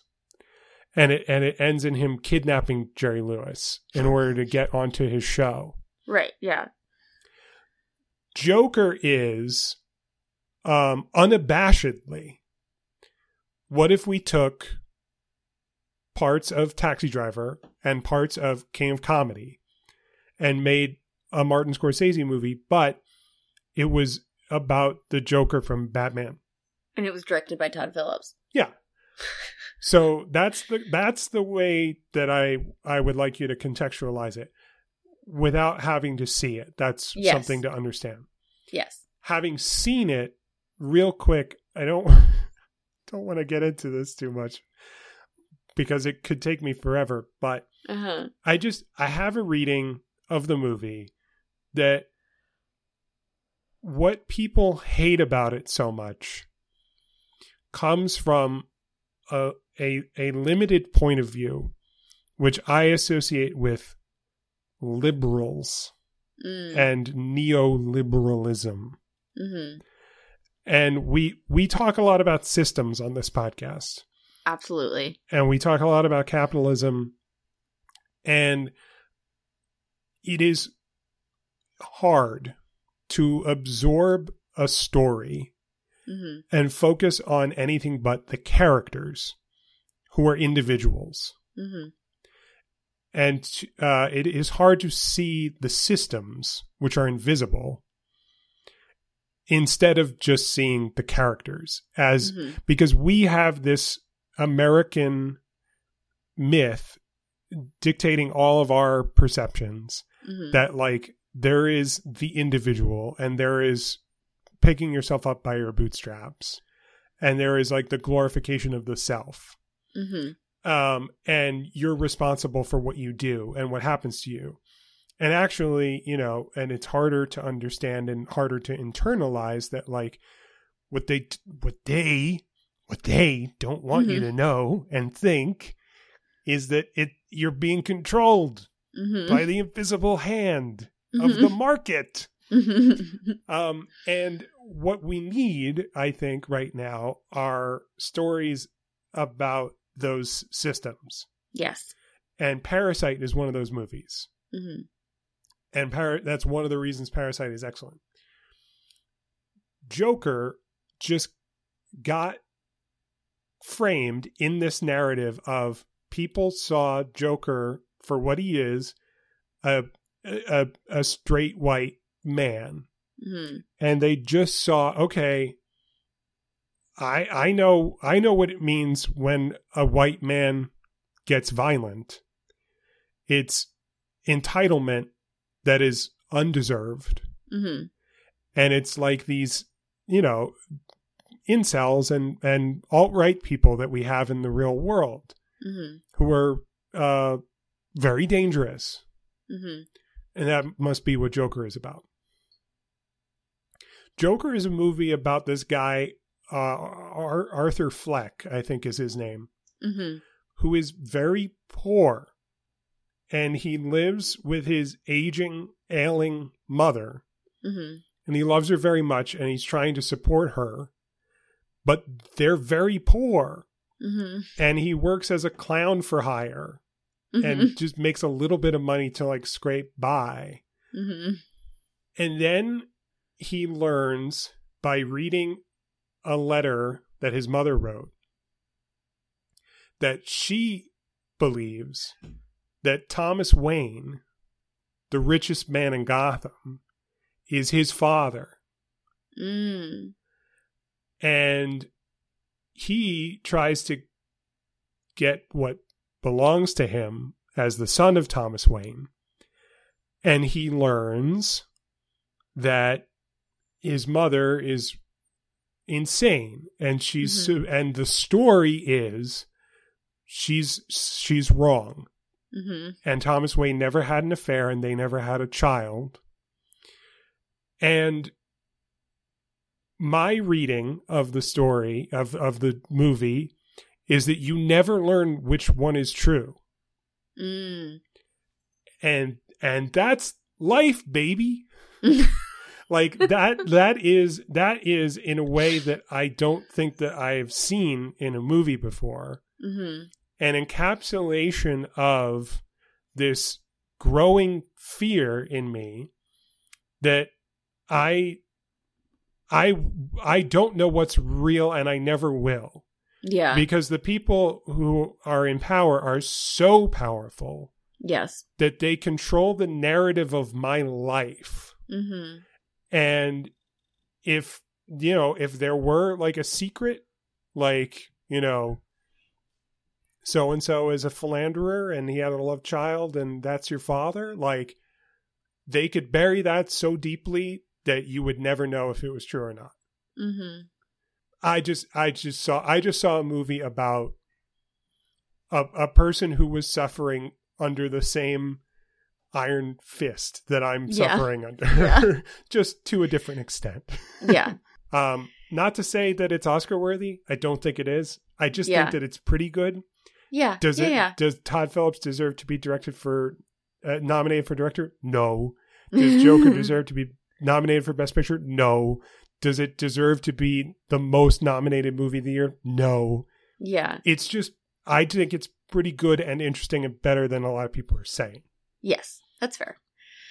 we got one category left Here we go, baby. it's best picture as we know there can be up to 10 nominees in best picture How many did you guess? i guessed that there would be nine and i was right Okay. Okay. But in the william awards Yes. there are 10 nominees. Ooh, baby. and they are my top 10 films of the year.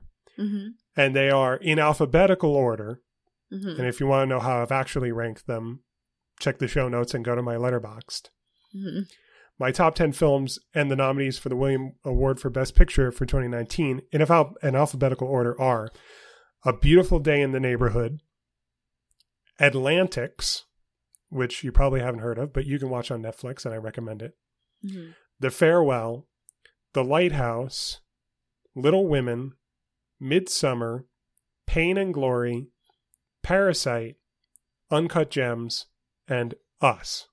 hmm And the winner is The Farewell. The Farewell is my Yeah. favorite movie of the year. That's my number one.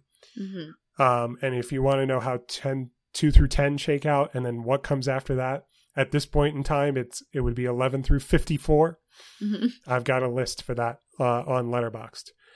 Um, I predicted that there would be nine nominees, and in the past, last year, I think I called the number of nominees like a meta prediction. Mm-hmm. Which t- this year I realized like I, that is a prediction. I'm counting it as one of the predictions that I'm making. How many there will be? Mm-hmm. Because it could be um, ten or it could be eight or something else.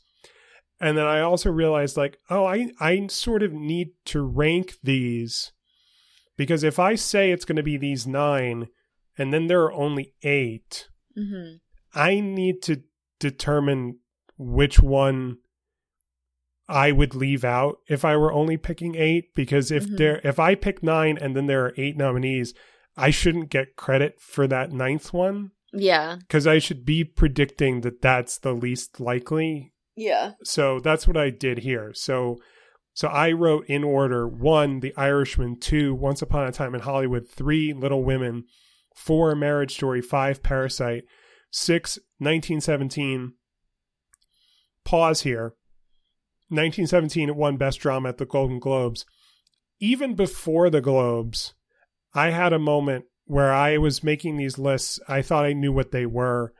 And then I was reflecting and I asked a new question that I had never asked before, Mm-hmm. which is even with all the movie watching that I've done over the year, what are the chances that every Best Picture nominee is going to be a movie that I've seen? Mm. And that was when I realized I had to leave out something that I had seen and it, and it had to be a beautiful day in the neighborhood. I had put Mhm. a beautiful day in the neighborhood here. I realized, okay, I think that's actually going to get snubbed pretty badly. Mhm. I have to make room for something that I've never seen. I decided it would probably be 1917 and then the Golden Globes like totally confirmed that. Mhm. Number 7, Joker.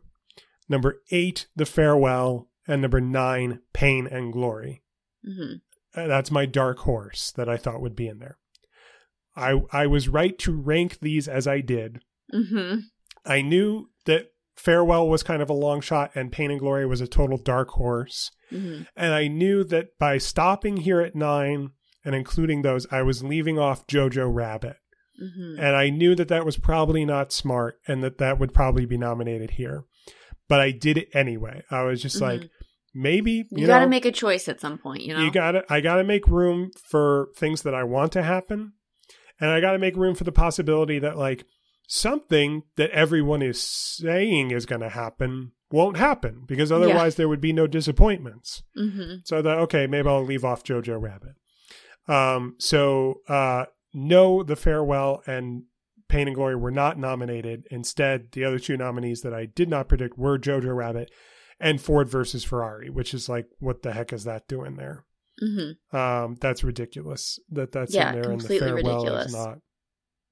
My prediction, But hey, bunch of white dudes. I haven't heard a story about them before, so right?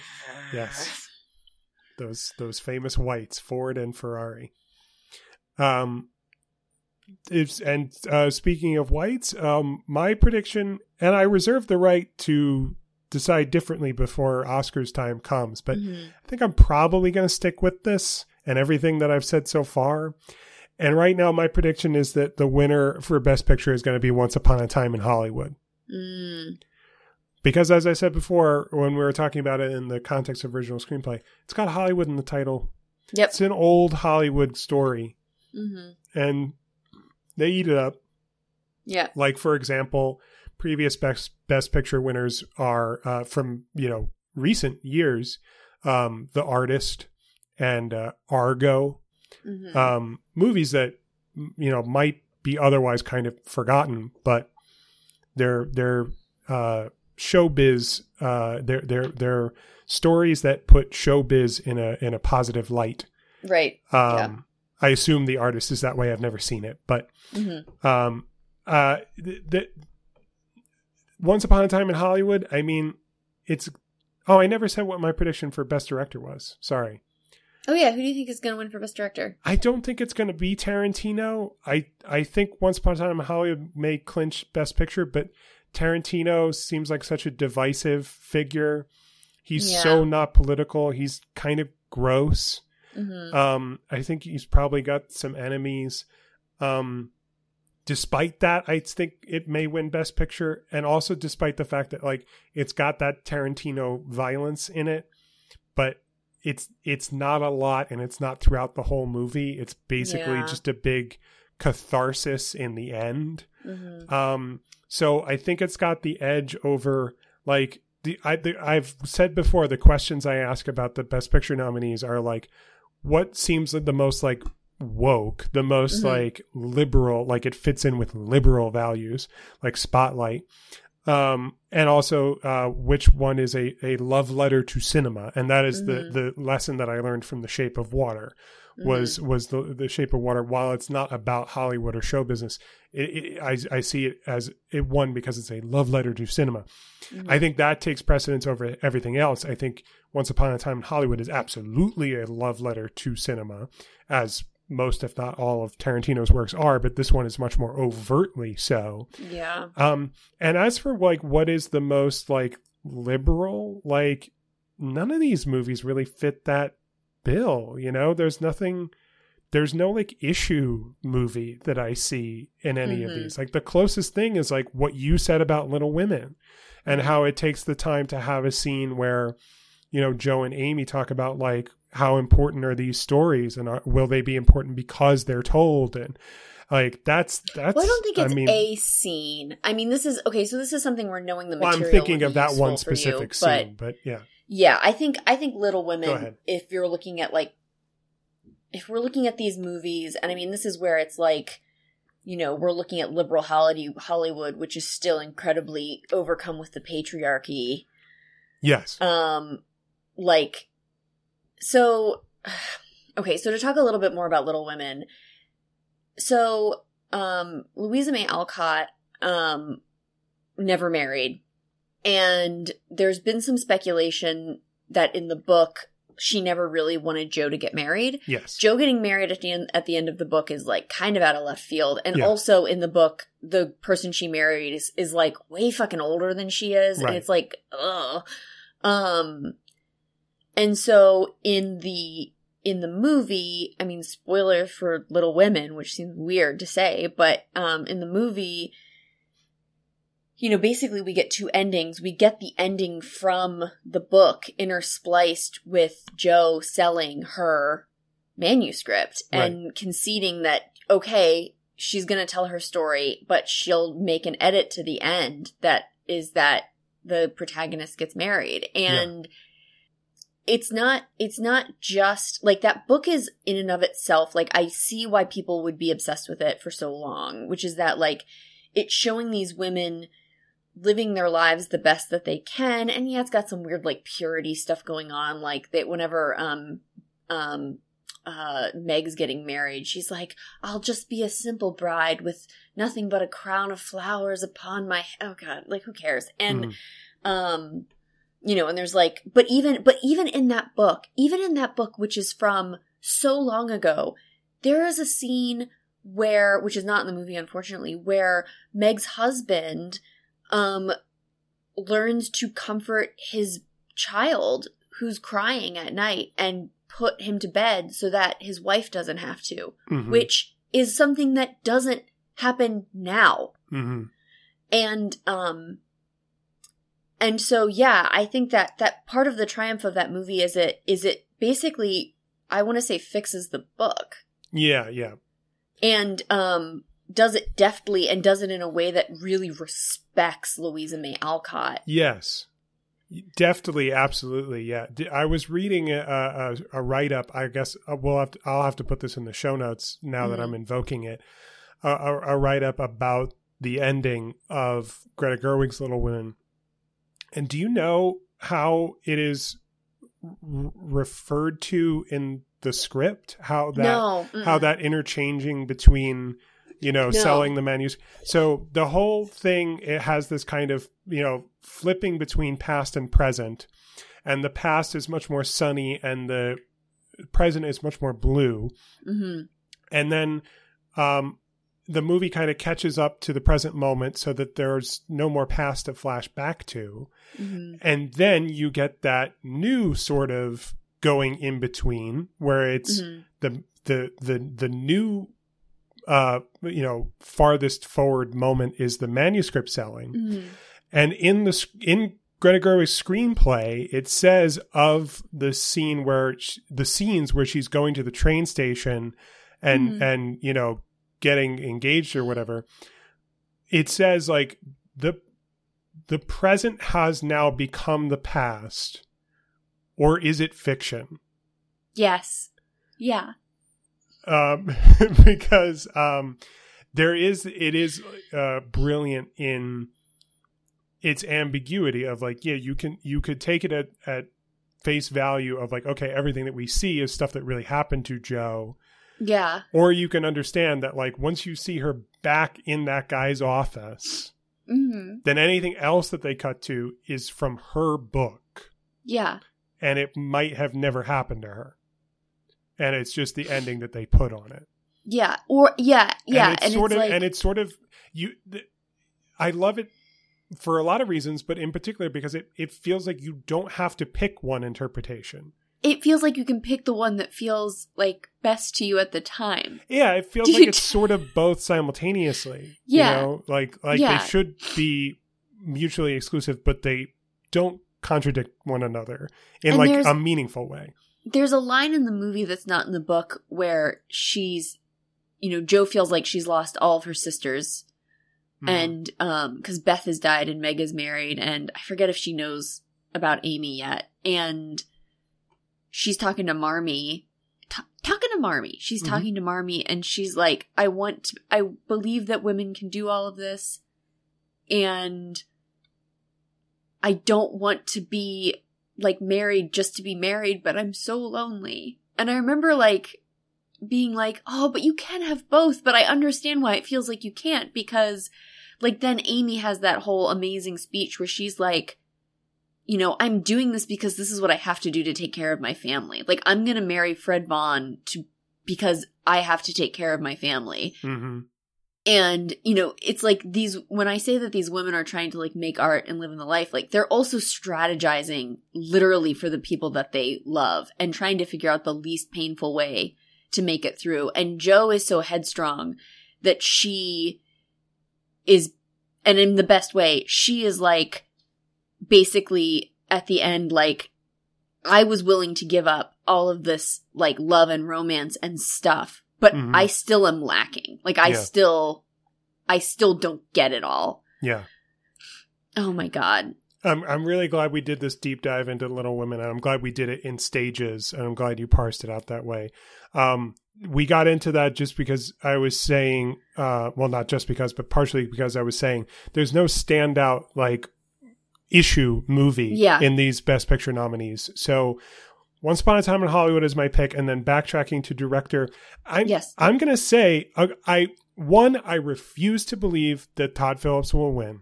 Yes. Two, I doubt Quentin Tarantino will win for the reasons I already stated. Yes. Three, Martin Scorsese, uh, he won once already for uh, The Departed. hmm Um, and I don't think that The Irishman has that great of buzz around it. Mm-hmm. Um, Sam Mendes won the Golden Globe, so he is a serious contender. However, I haven't seen 1917. Um, I don't want to believe that it's going to be a huge winner hmm of the night. And also, Sam Mendes also already has an Oscar for directing. That just leaves Bong Joon Ho. And that would be a great way, since that movie was so beloved, for that. If we're talking about like looking at the the field and knowing that sometimes people like sort of pick the thing where they're like, this is where they're gonna get get it. Like, and and and Bong Joon Ho not only do well, I mean I follow certain people on Twitter and so he's always in my Twitter feed but that's like just certain people but in addition to that like Bong Joon Ho was like on the Tonight Show with Jimmy Yeah. Fallon like with his translator and there's it's like people online like love his translator and like they're Mhm. showing appreciation for her work like I think he, you know, he's still far from being a household name, but like I feel like he's on this track where like I'm gonna say something that might be crazy, but he he's my pick to win. I I Yeah. actually predict that Bong Joon Ho is gonna win Best Director, and I hope I really really hope that it happens. Hmm Um, but I feel like he's being set up for success. Yeah. Um, so that covers it. I know that we're like so long right now, and I just talked a lot about Little Women. I wanna, I'm gonna send you the link to this Vanity Fair article for the thing. When I w- when I mentioned um the stories that we're telling and stuff like that, and how Little Women got left out of best, Greta Gerwig got left out of Best Director. Um, I I read this article and um it was talking about Joker and its 11 nominations and stuff like that, and it has this line which has really stuck with me, which is Three of the four most nominated movies, The Irishman, Joker, and Once Upon a Time in Hollywood, are stories about white men who feel culturally imperiled. The fourth, 1917, is about white men who are literally imperiled. Yeah. And um, it goes on to say, it is no accident that these movies have arrived at this particular cultural moment. And while Academy voters don't necessarily need to have to eat whatever the industry is feeding them, they usually don't look too far afield for alternatives. And this year, what the industry was not feeding them was Black Panther or Black Klansman. And um, I, I think it's there's an there's an interesting it's an interesting article. I think it's worth reading, but I just I can't I can't help thinking about how in my mind, again, only in mind, Little Women was replaced with Joker for director. And that it's these narratives about white men who feel culturally Im- or literally imperiled. Yeah, and I just I I should go to hell for taking the position of like I need to defend Joker in this situation. But no, like, no, I think I- you're not defending it. You're just saying like it's not that bad, but it's also and- but but specific. I want to say specifically in reaction to what you you just put out.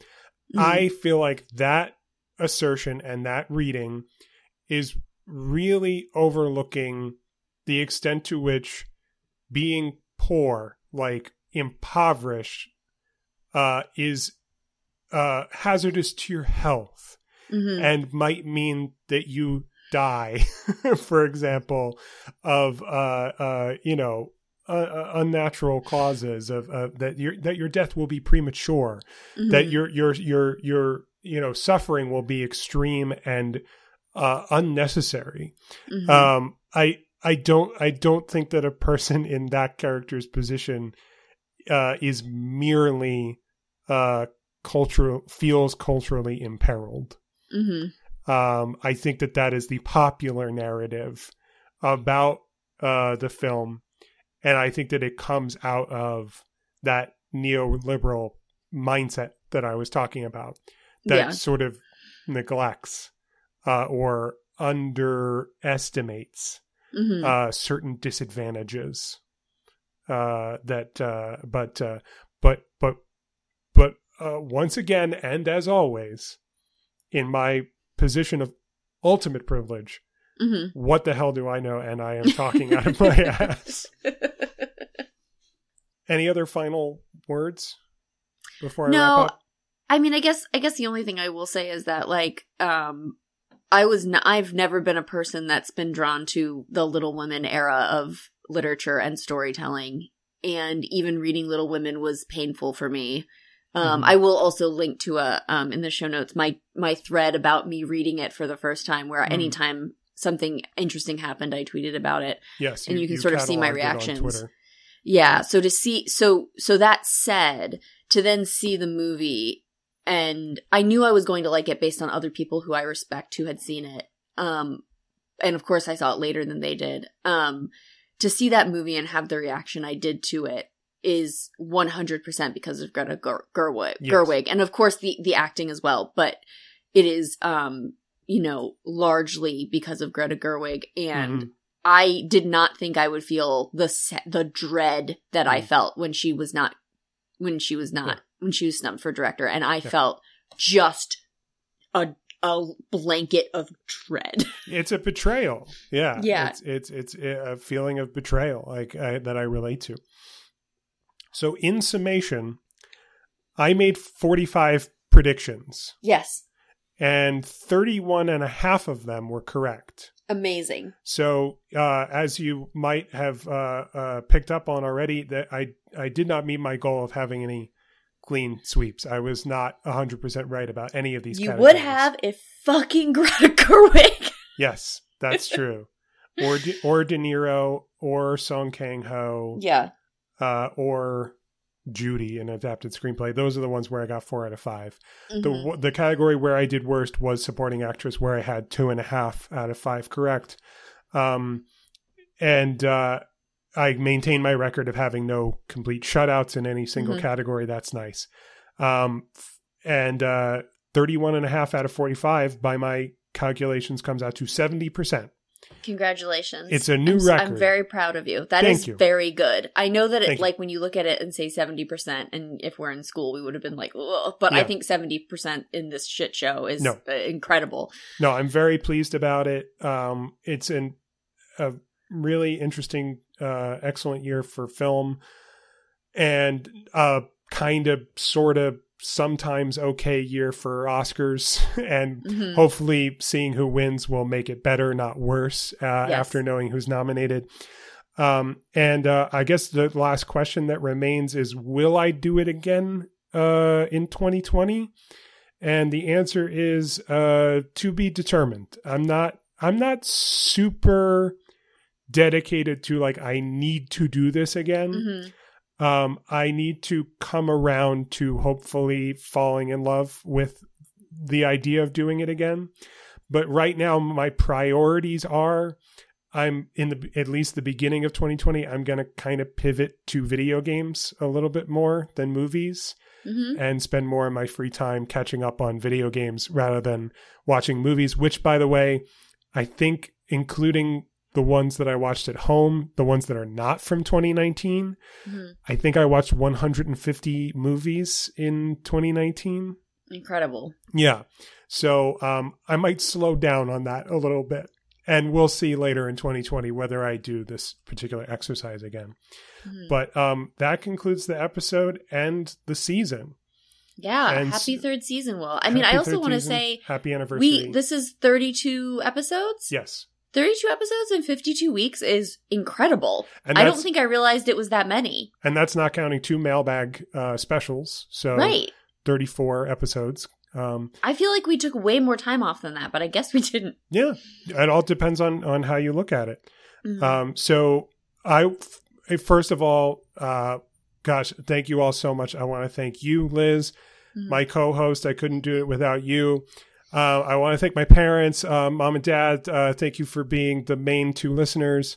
Um, I want to thank my friends. I think uh, I think our devotee of the pod might have contention with Sarah. that. I want to thank Sarah next, and I want to thank Dana and Kim. Um, I want to thank uh, the rest of our listeners, uh, a couple of Liz's friends, I guess. Um, I want to thank uh, all of my friends and family who have supported me um, so much over the years. I want to thank uh, Paul F. Tompkins, Scott Aukerman, uh, Griffin Newman. David Sims, uh, and all of the uh, white men who uh, inspire me to be a better podcaster. Um, this music is not loud enough. I want. I want. I want to thank uh, Elliot. Uh, go to bed, Elliot. Kenny, I want to thank Kenny uh, for letting Liz record whenever uh, uh, we're both available. my brother who also listens to every episode. I want to except thank the one Mike for I being a guest this birth. season. I want to thank Blake for being a guest last season. Uh, okay, that's end end of bit and end of episode. Love you, Liz. See you next season, Will. Actually, I'll see you at AWP. Yeah, see you then. Bye. Bye. Will is on Twitter and Letterboxd at youngest of one, and his website is williamhoffacker.com. You can find Liz at exclamate on Instagram, at exclamate underscore on Twitter, or on her website, elizabethdeannamorrislakes.com. Our website is smugbuds.com, and the podcast is at smugbuds on Twitter and Instagram.